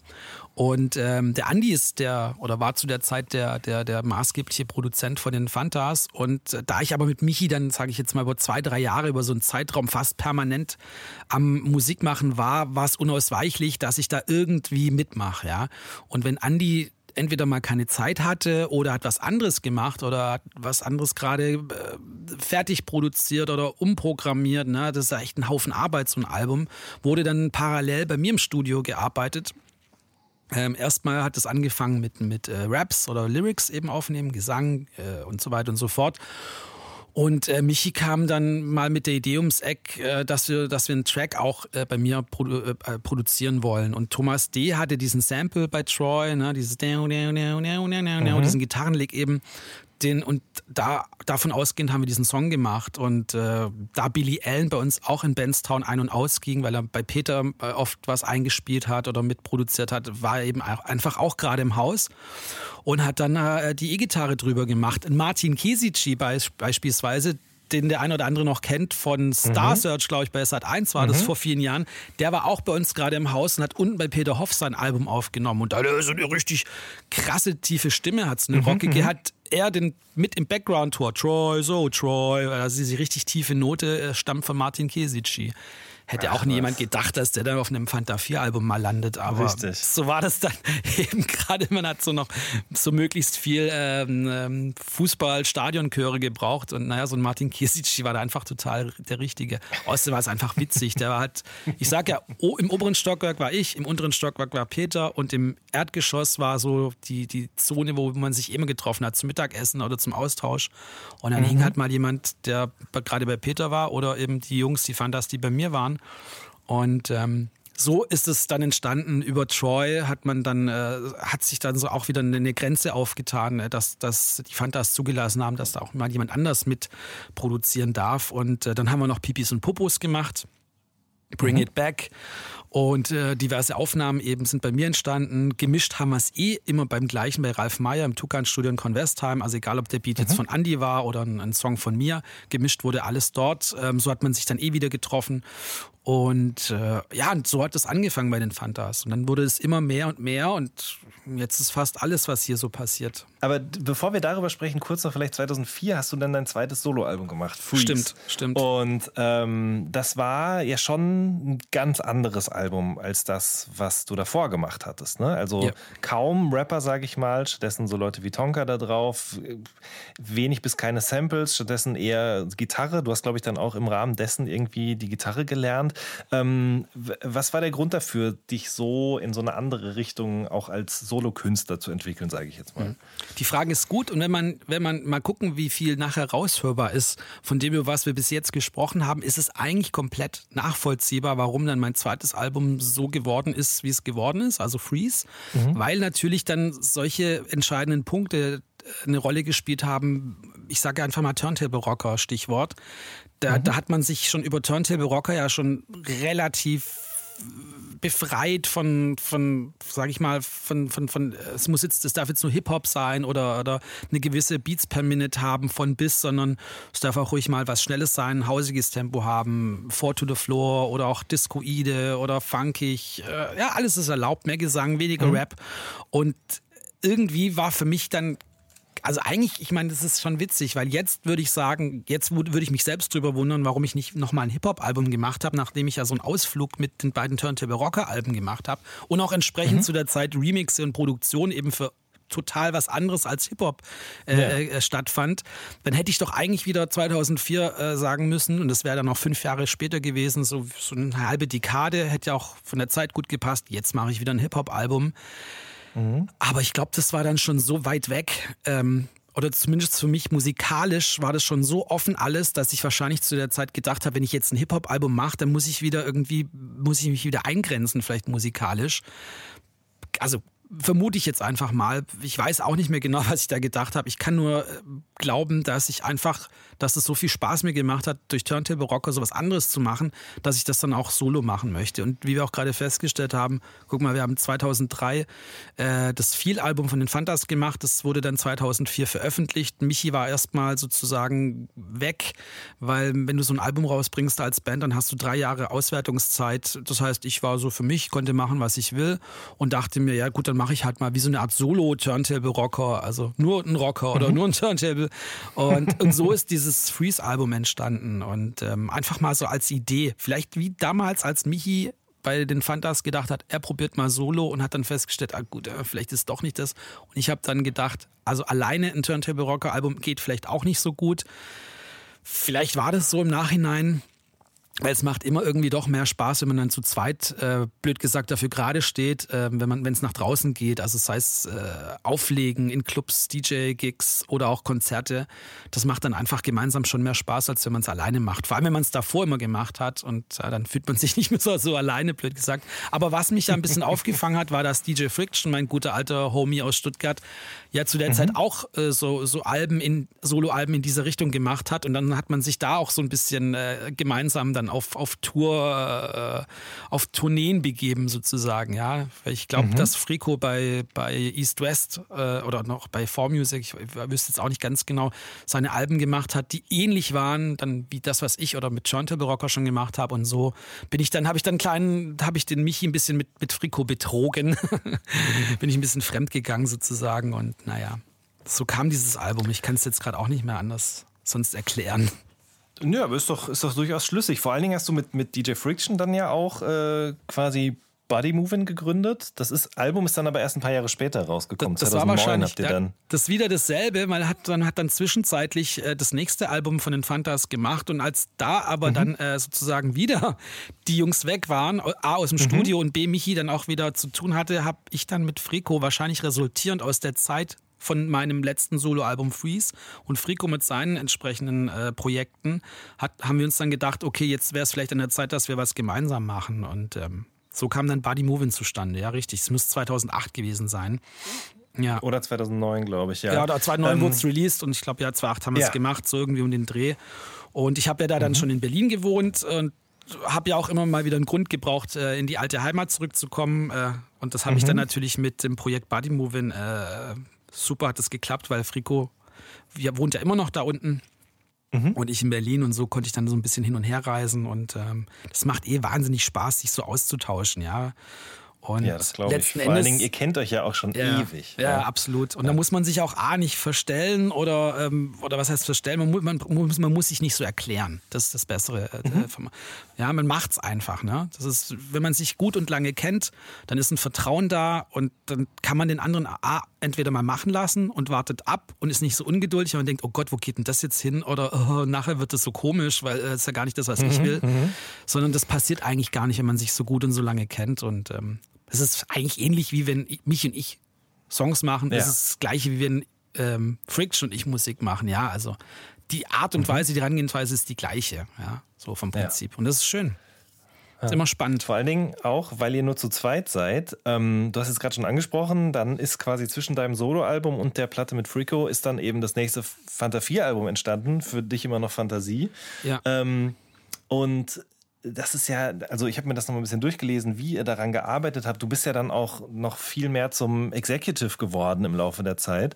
Ähm, wie koordiniert man das denn mit so vielen Musikern? Du hast, teilweise haben die Songs zwischen 50 und 80 Spuren da gehabt. Ähm, also ist das, wenn man das jetzt so vergleicht mit dem, dass Michi irgendwann zu dir gekommen ist und gesagt hat, hast du Bock, mein Album zu produzieren, du das noch nie gemacht hattest, dann eben mit dieser Aufgabe gewachsen bist und jetzt eben so ein Megaprojekt von einer riesengroßen Band mit einer riesengroßen Band realisierst. Ähm, ist das einfach? Also ich glaube, der Respekt ist genau genauso groß gewesen, wie als mich Michi gefragt hat, willst du mein Soloalbum machen? Und ich zu der mhm. Zeit einfach noch gar nicht so viele Produktionsskills hatte. Mhm. Der Respekt ist der gleiche, wie dann viele Jahre später ähm, sich dann so ergibt. Aber da hat mich dann ja auch keiner gefragt, hey, willst du jetzt unser Album Executive producen oder sowas, sondern das hat sich so irgendwie ergeben. Also das heißt, ich habe mir das so ein bisschen erarbeitet, weil mit, mit viel, also mit den drei Titeln, glaube ich, oder dreieinhalb, die ich da gemacht habe, ähm, also das erste Album, wo ich wirklich als Produzent mitgewirkt habe und dann eben äh, mit dem nächsten Album, da hat da ist dann wieder so ein bisschen was Zeit vergangen, ähm, man tauscht sich aus, man redet viel äh, miteinander über Musik und, und, und was, wie man es haben möchte. Und ich glaube, so ein bisschen mein Talent ist schon rauszufinden, wie die anderen, was sie gerne hätten, damit sie sich wohlfühlen, musikalisch gesprochen. Mhm. Und das probiere ich dann halt so ähm, auszuführen und so zu realisieren eben. Und das haben die Jungs schon gemerkt. Und äh, ich sag's mal so, es ist alles immer ein Versuch, ne, weil man ja nie weiß, wie es am Ende ist oder fertig klingt. Und mhm. wenn dann aber das gewisse Vertrauen, was ich auch schon meinte mit Frico, wenn man sich kennt, dann lässt man den anderen erstmal machen. Und zwischen mich und mir hat sich so eine Frage eh nie gestellt, weil wir ja schon so viel gemeinsam erlebt und gemacht haben, auch außerhalb von der Musik. Mhm. Ähm, und Michi ist natürlich auch, sage ich mal, für die Musik bei den Fantas immer maßgeblich ein wichtiger Indikator, ja. Also sei es Samples aussuchen oder auch immer im Studio dabei, egal ob bei Andy oder bei mir oder bei anderen. Und äh, hat auch immer sehr viel zu sagen und, und, und Ideen und, und mit, mitzuentscheiden. Mehr als die anderen, sage ich jetzt mal, wobei die anderen natürlich da auch mitreden. Aber er ist da schon so der, der richtige, wichtige Indikator. Und, ähm, und so hat sich das dann eben bei, bei für dich immer noch Fantasie ergeben das Album kann man sagen, um es noch kurz auszuführen, das Album war eigentlich dann an einem gewissen Zeitpunkt schon fertig produziert. Also es waren alle Beats und Layouts und Tracks sozusagen fertig. Aber dadurch, dass es verschiedene Produzenten eben waren, die verschiedene Beats gemacht haben, war dann meine Idee zu sagen, hey, dann lasst uns doch, vor allem weil ihr eh eine ganze Band habt, mit der ihr das auch wieder live spielt, dann lasst uns doch irgendwie ein, zwei Wochen in ein Studio gehen, alle Songs mal live einspielen, um auch herauszufinden, ob und wie das, also wie das klingt, wenn die Band es spielt, live später. Und im besten Fall können wir davon auch nochmal Spuren benutzen und die mit einbinden in die Produktion. Und das könnte dann als Bindeglied so den roten Faden ergeben für die Produktion, dass es sich dann eben trotzdem rund anhört, obwohl verschiedene Produzenten am Start waren. Und das hat dann echt voll gut äh, geklappt. Es war, wie du schon gesagt hast, ein Höllenaufwand, weil man ultra mhm. viele Spuren hatte und sich aber auch dann irgendwie entscheiden musste, was nimmt man noch von dem Ur von dem Urdemo oder von dem Urbeat, äh, was lässt man drin an, an, Samples oder an elektronischen Elementen oder an gesampelten Elementen und was nimmt man an echten nicht, dass es vielleicht zu, ich sage jetzt mal im krassesten Fall ökoresk klingt oder zu musikalisch ist. Man will ja trotzdem so ein bisschen ja, dieses Ear Candy, da haben wir es wieder. Mhm, und, äh, und das Ear Candy ist vielleicht die Mischung aus gesampelten, programmierten Elementen und echten Instrumenten. Und da eine gute Mischung zu finden, das ist so dann passt's. Und das haben wir da gemacht. Es hat, glaube ich, ganz gut funktioniert. Und so haben wir das dann auch bei den nächsten Alben, eigentlich bei jedem Album äh, genauso durchgezogen. Mhm. Auch beim dritten Turntable-Rocker-Album. Damals dann genauso habe ich quasi das, was ich bei den Fantas ja. so ein bisschen gelernt habe oder ausprobiert habe und herausgefunden habe, das funktioniert, das haben wir dann wiederum beim dritten Turntable Rocker Album auch so gemacht. Erstmal alles vorproduziert, elektronisch programmiert, dann kommen die mhm. echten Instrumente dazu, dann hast du wieder jede Menge, hunderte von Spuren und dann am Ende suchst du dir alles raus und entscheidest, was noch übrig bleibt. Und das nimmst du dann. Jetzt habe ich keine Luft mehr. Okay. ähm, eine ganz andere Aufgabe, die du dann auch im Laufe der letzten Jahre übernommen hast, ist eben die des Sidecoaches bei äh, The Voice of Germany für Smudo und Michi. Ähm, Vielleicht kannst du mal erzählen, wie das zustande kam, beziehungsweise hast du dir das von Anfang an zugetraut oder äh, ja, wie kam das? Das ist toll, weil das ist dann schon wieder, das ist schon wieder ein roter Faden da, weil so eine Frage, die dann kommt, wenn äh, mich und Smudo bei The Voice of Germany mitmachen sollen mhm. und ich ich wusste gar nicht, dass es sowas gibt wie einen sogenannten Side-Coach. Das wissen, glaube ich, die mhm. wenigsten, mhm.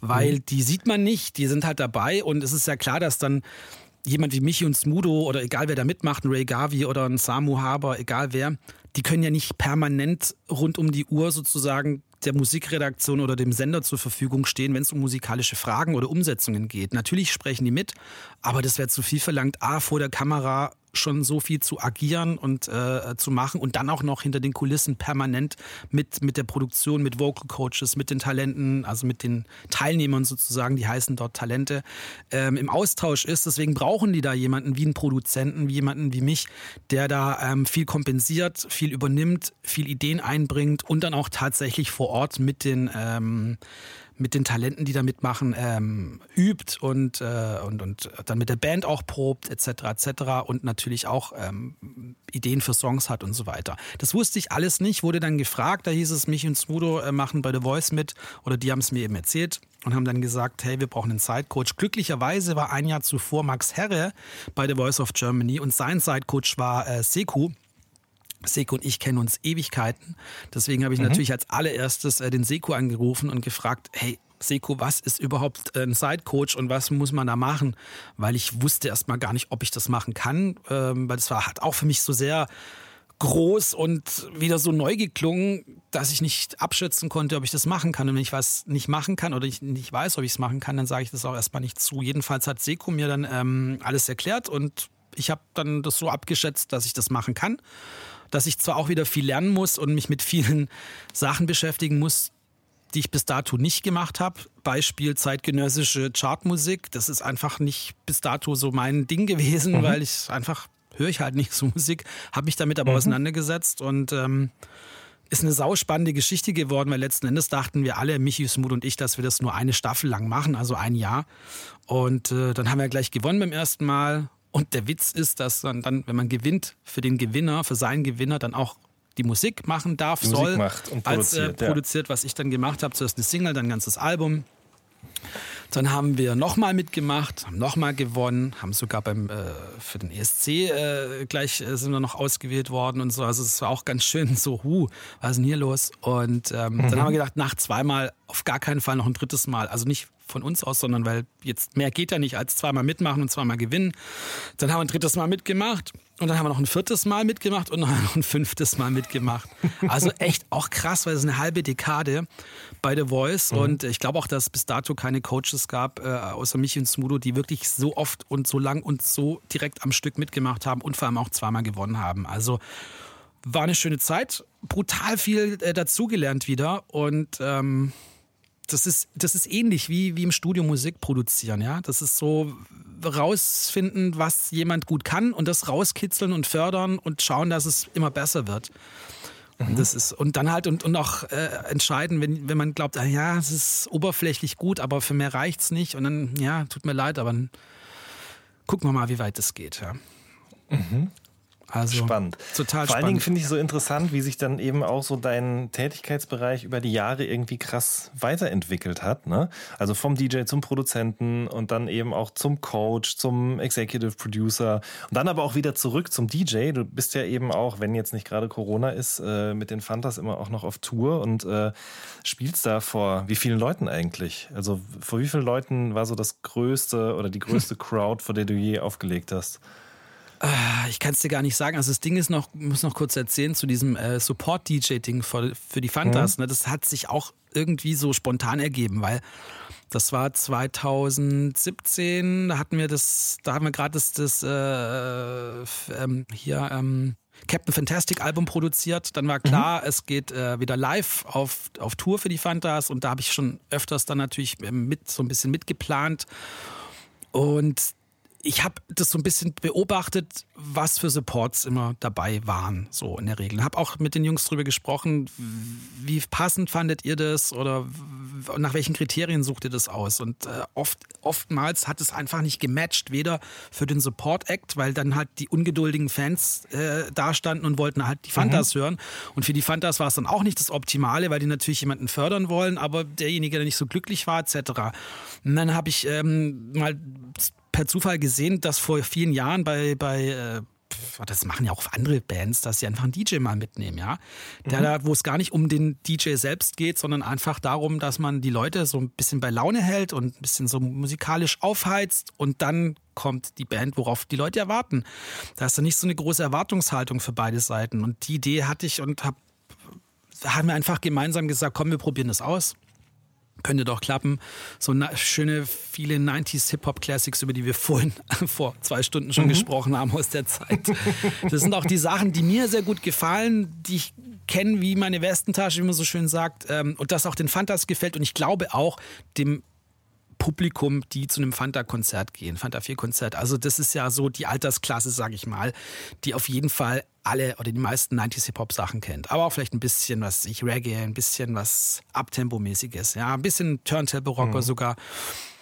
Die Idee hatten wir, haben es ausprobiert, einen Sommer lang äh, bei den Sommerfestivals. Das war 2018, es hat super funktioniert. Dann kam die große Wintertour 2018, 19 äh, zum Album hier Captain Fantastic da haben wir gesagt, okay, komm, machen wir nochmal. Dann haben wir das 2019 im Sommer auch nochmal gemacht. Und jetzt wäre eigentlich 2020 die größte bisher, äh, äh, bisherige Tour stattgefunden, und zwar eine Stadiontour.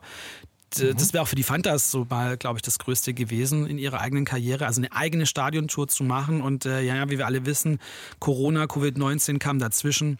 Deswegen die Frage, ich glaube, das wäre jetzt an sich das Größte gewesen. Ja innerhalb der letzten Touren oder Festivals, da hat sich das oft so im Bereich um, keine Ahnung, zwischen 10.000 und 20.000 Menschen bewegt, ja, so. Aber das hatten mhm. wir teilweise auch schon, muss ich dazu sagen, mit Turntable Rocker. Nicht, dass ich jetzt sage, es war nichts, aber. Ja, stimmt. Ja. Nee, wirklich toll und groß und, ähm, und witzigerweise auch nochmal, weil du vorhin gesagt hast, dass sich das so entwickelt hat. Im Endeffekt bin ich auch froh, weil irgendwann fühlt man sich zu alt zum Auflegen, zumindest, jetzt sag ich mal, als eigener Act, also sprich als Tomilla oder Turntable Rocker, zumal ich auch immer finde, man braucht irgendeine Berechtigung, um, um aufzulegen. Ich könnte mich jetzt nicht, weißt du, auf, auf Get Up oder auf Reimemonster beziehen und sagen, hey, warum, jetzt könnte ich doch immer noch gebucht werden in irgendwelchen Hip-Hop-Clubs, weil ich doch ja Reimemonster und äh, Get Up gemacht habe. Das finde ich irgendwie, sind dann auch schon ein bisschen zu lange her. Erstens. Mhm. Zweitens äh, sind die Leute, die in die Clubs gehen, einfach eine andere Generation, sind schon etwas jünger als ich. Es ist auch völlig okay, es ist ganz normale Lauf der Dinge. Und da habe ich überhaupt kein Problem mit. Und äh, wie ich schon auch vorhin erwähnt habe, ist es toll, auch mal mit dem Hund irgendwie rauszugehen, ein bisschen durch den Wald spazieren zu gehen ähm, oder zu kochen, was auch immer, sich für Weine zu interessieren. Da gibt es ja tausende von Sachen. Aber man macht ja weiterhin Musik und interessiert sich dafür und ich halte immer ein Auge offen, was wo wie passiert. Aber auf der anderen Seite bin ich auch nicht so eitel, dass ich sage, ich muss jetzt hier permanent noch irgendwie im Club irgendwie auflegen und mir da meine Bestätigung holen. Und das, was ich wie gesagt für die Fantas da mache live, das ist einfach, das sehe ich als Ganzes, weil ich muss auch noch dazu sagen, die Einlassmusik, also wenn die Türen aufgehen in einer Halle oder in einem Stadion bei dem Fanta Phil Konzert, die Musik, die da läuft, die habe ich auch zusammengestellt. Danach geht's los mit mir als Support. Jetzt in diesem Jahr wären natürlich zwei weitere Supports der Fall gewesen. Und dann kommen die Fantas.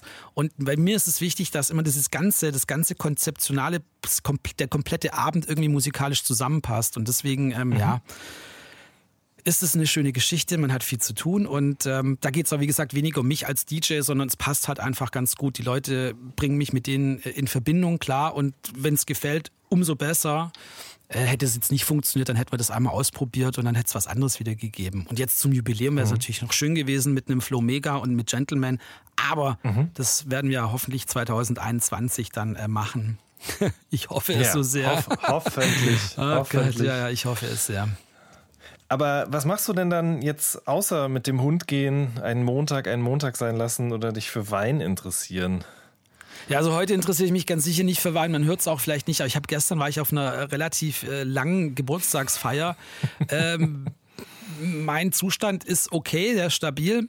Aber jetzt heute hätte ich tatsächlich, ähm, ich hätte irgendwie ich weiß nicht, ob es spruchreif, reich, äh, spruchreif ist, weil ich fange an, ich weiß nicht, ob es spruchreif ist, aber wir probieren gerade wieder ein bisschen äh, uns an neuer Musik für die Fantas. Mhm. Da sind wir gerade dran.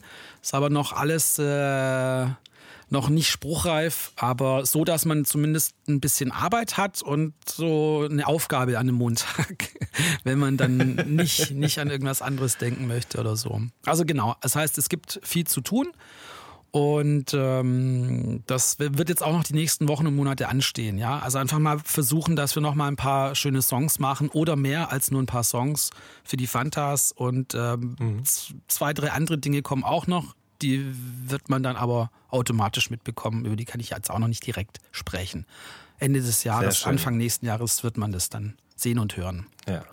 Weil heute gibt es genau. nämlich das Internet und Knöpfe, auf die man drücken kann, mit denen man ganz viele Leute erreicht und man muss nicht aus dem Kinderzimmer mit dem CB-Funkgerät senden. Ja, das stimmt. So wie du es zu Beginn erzählt hast.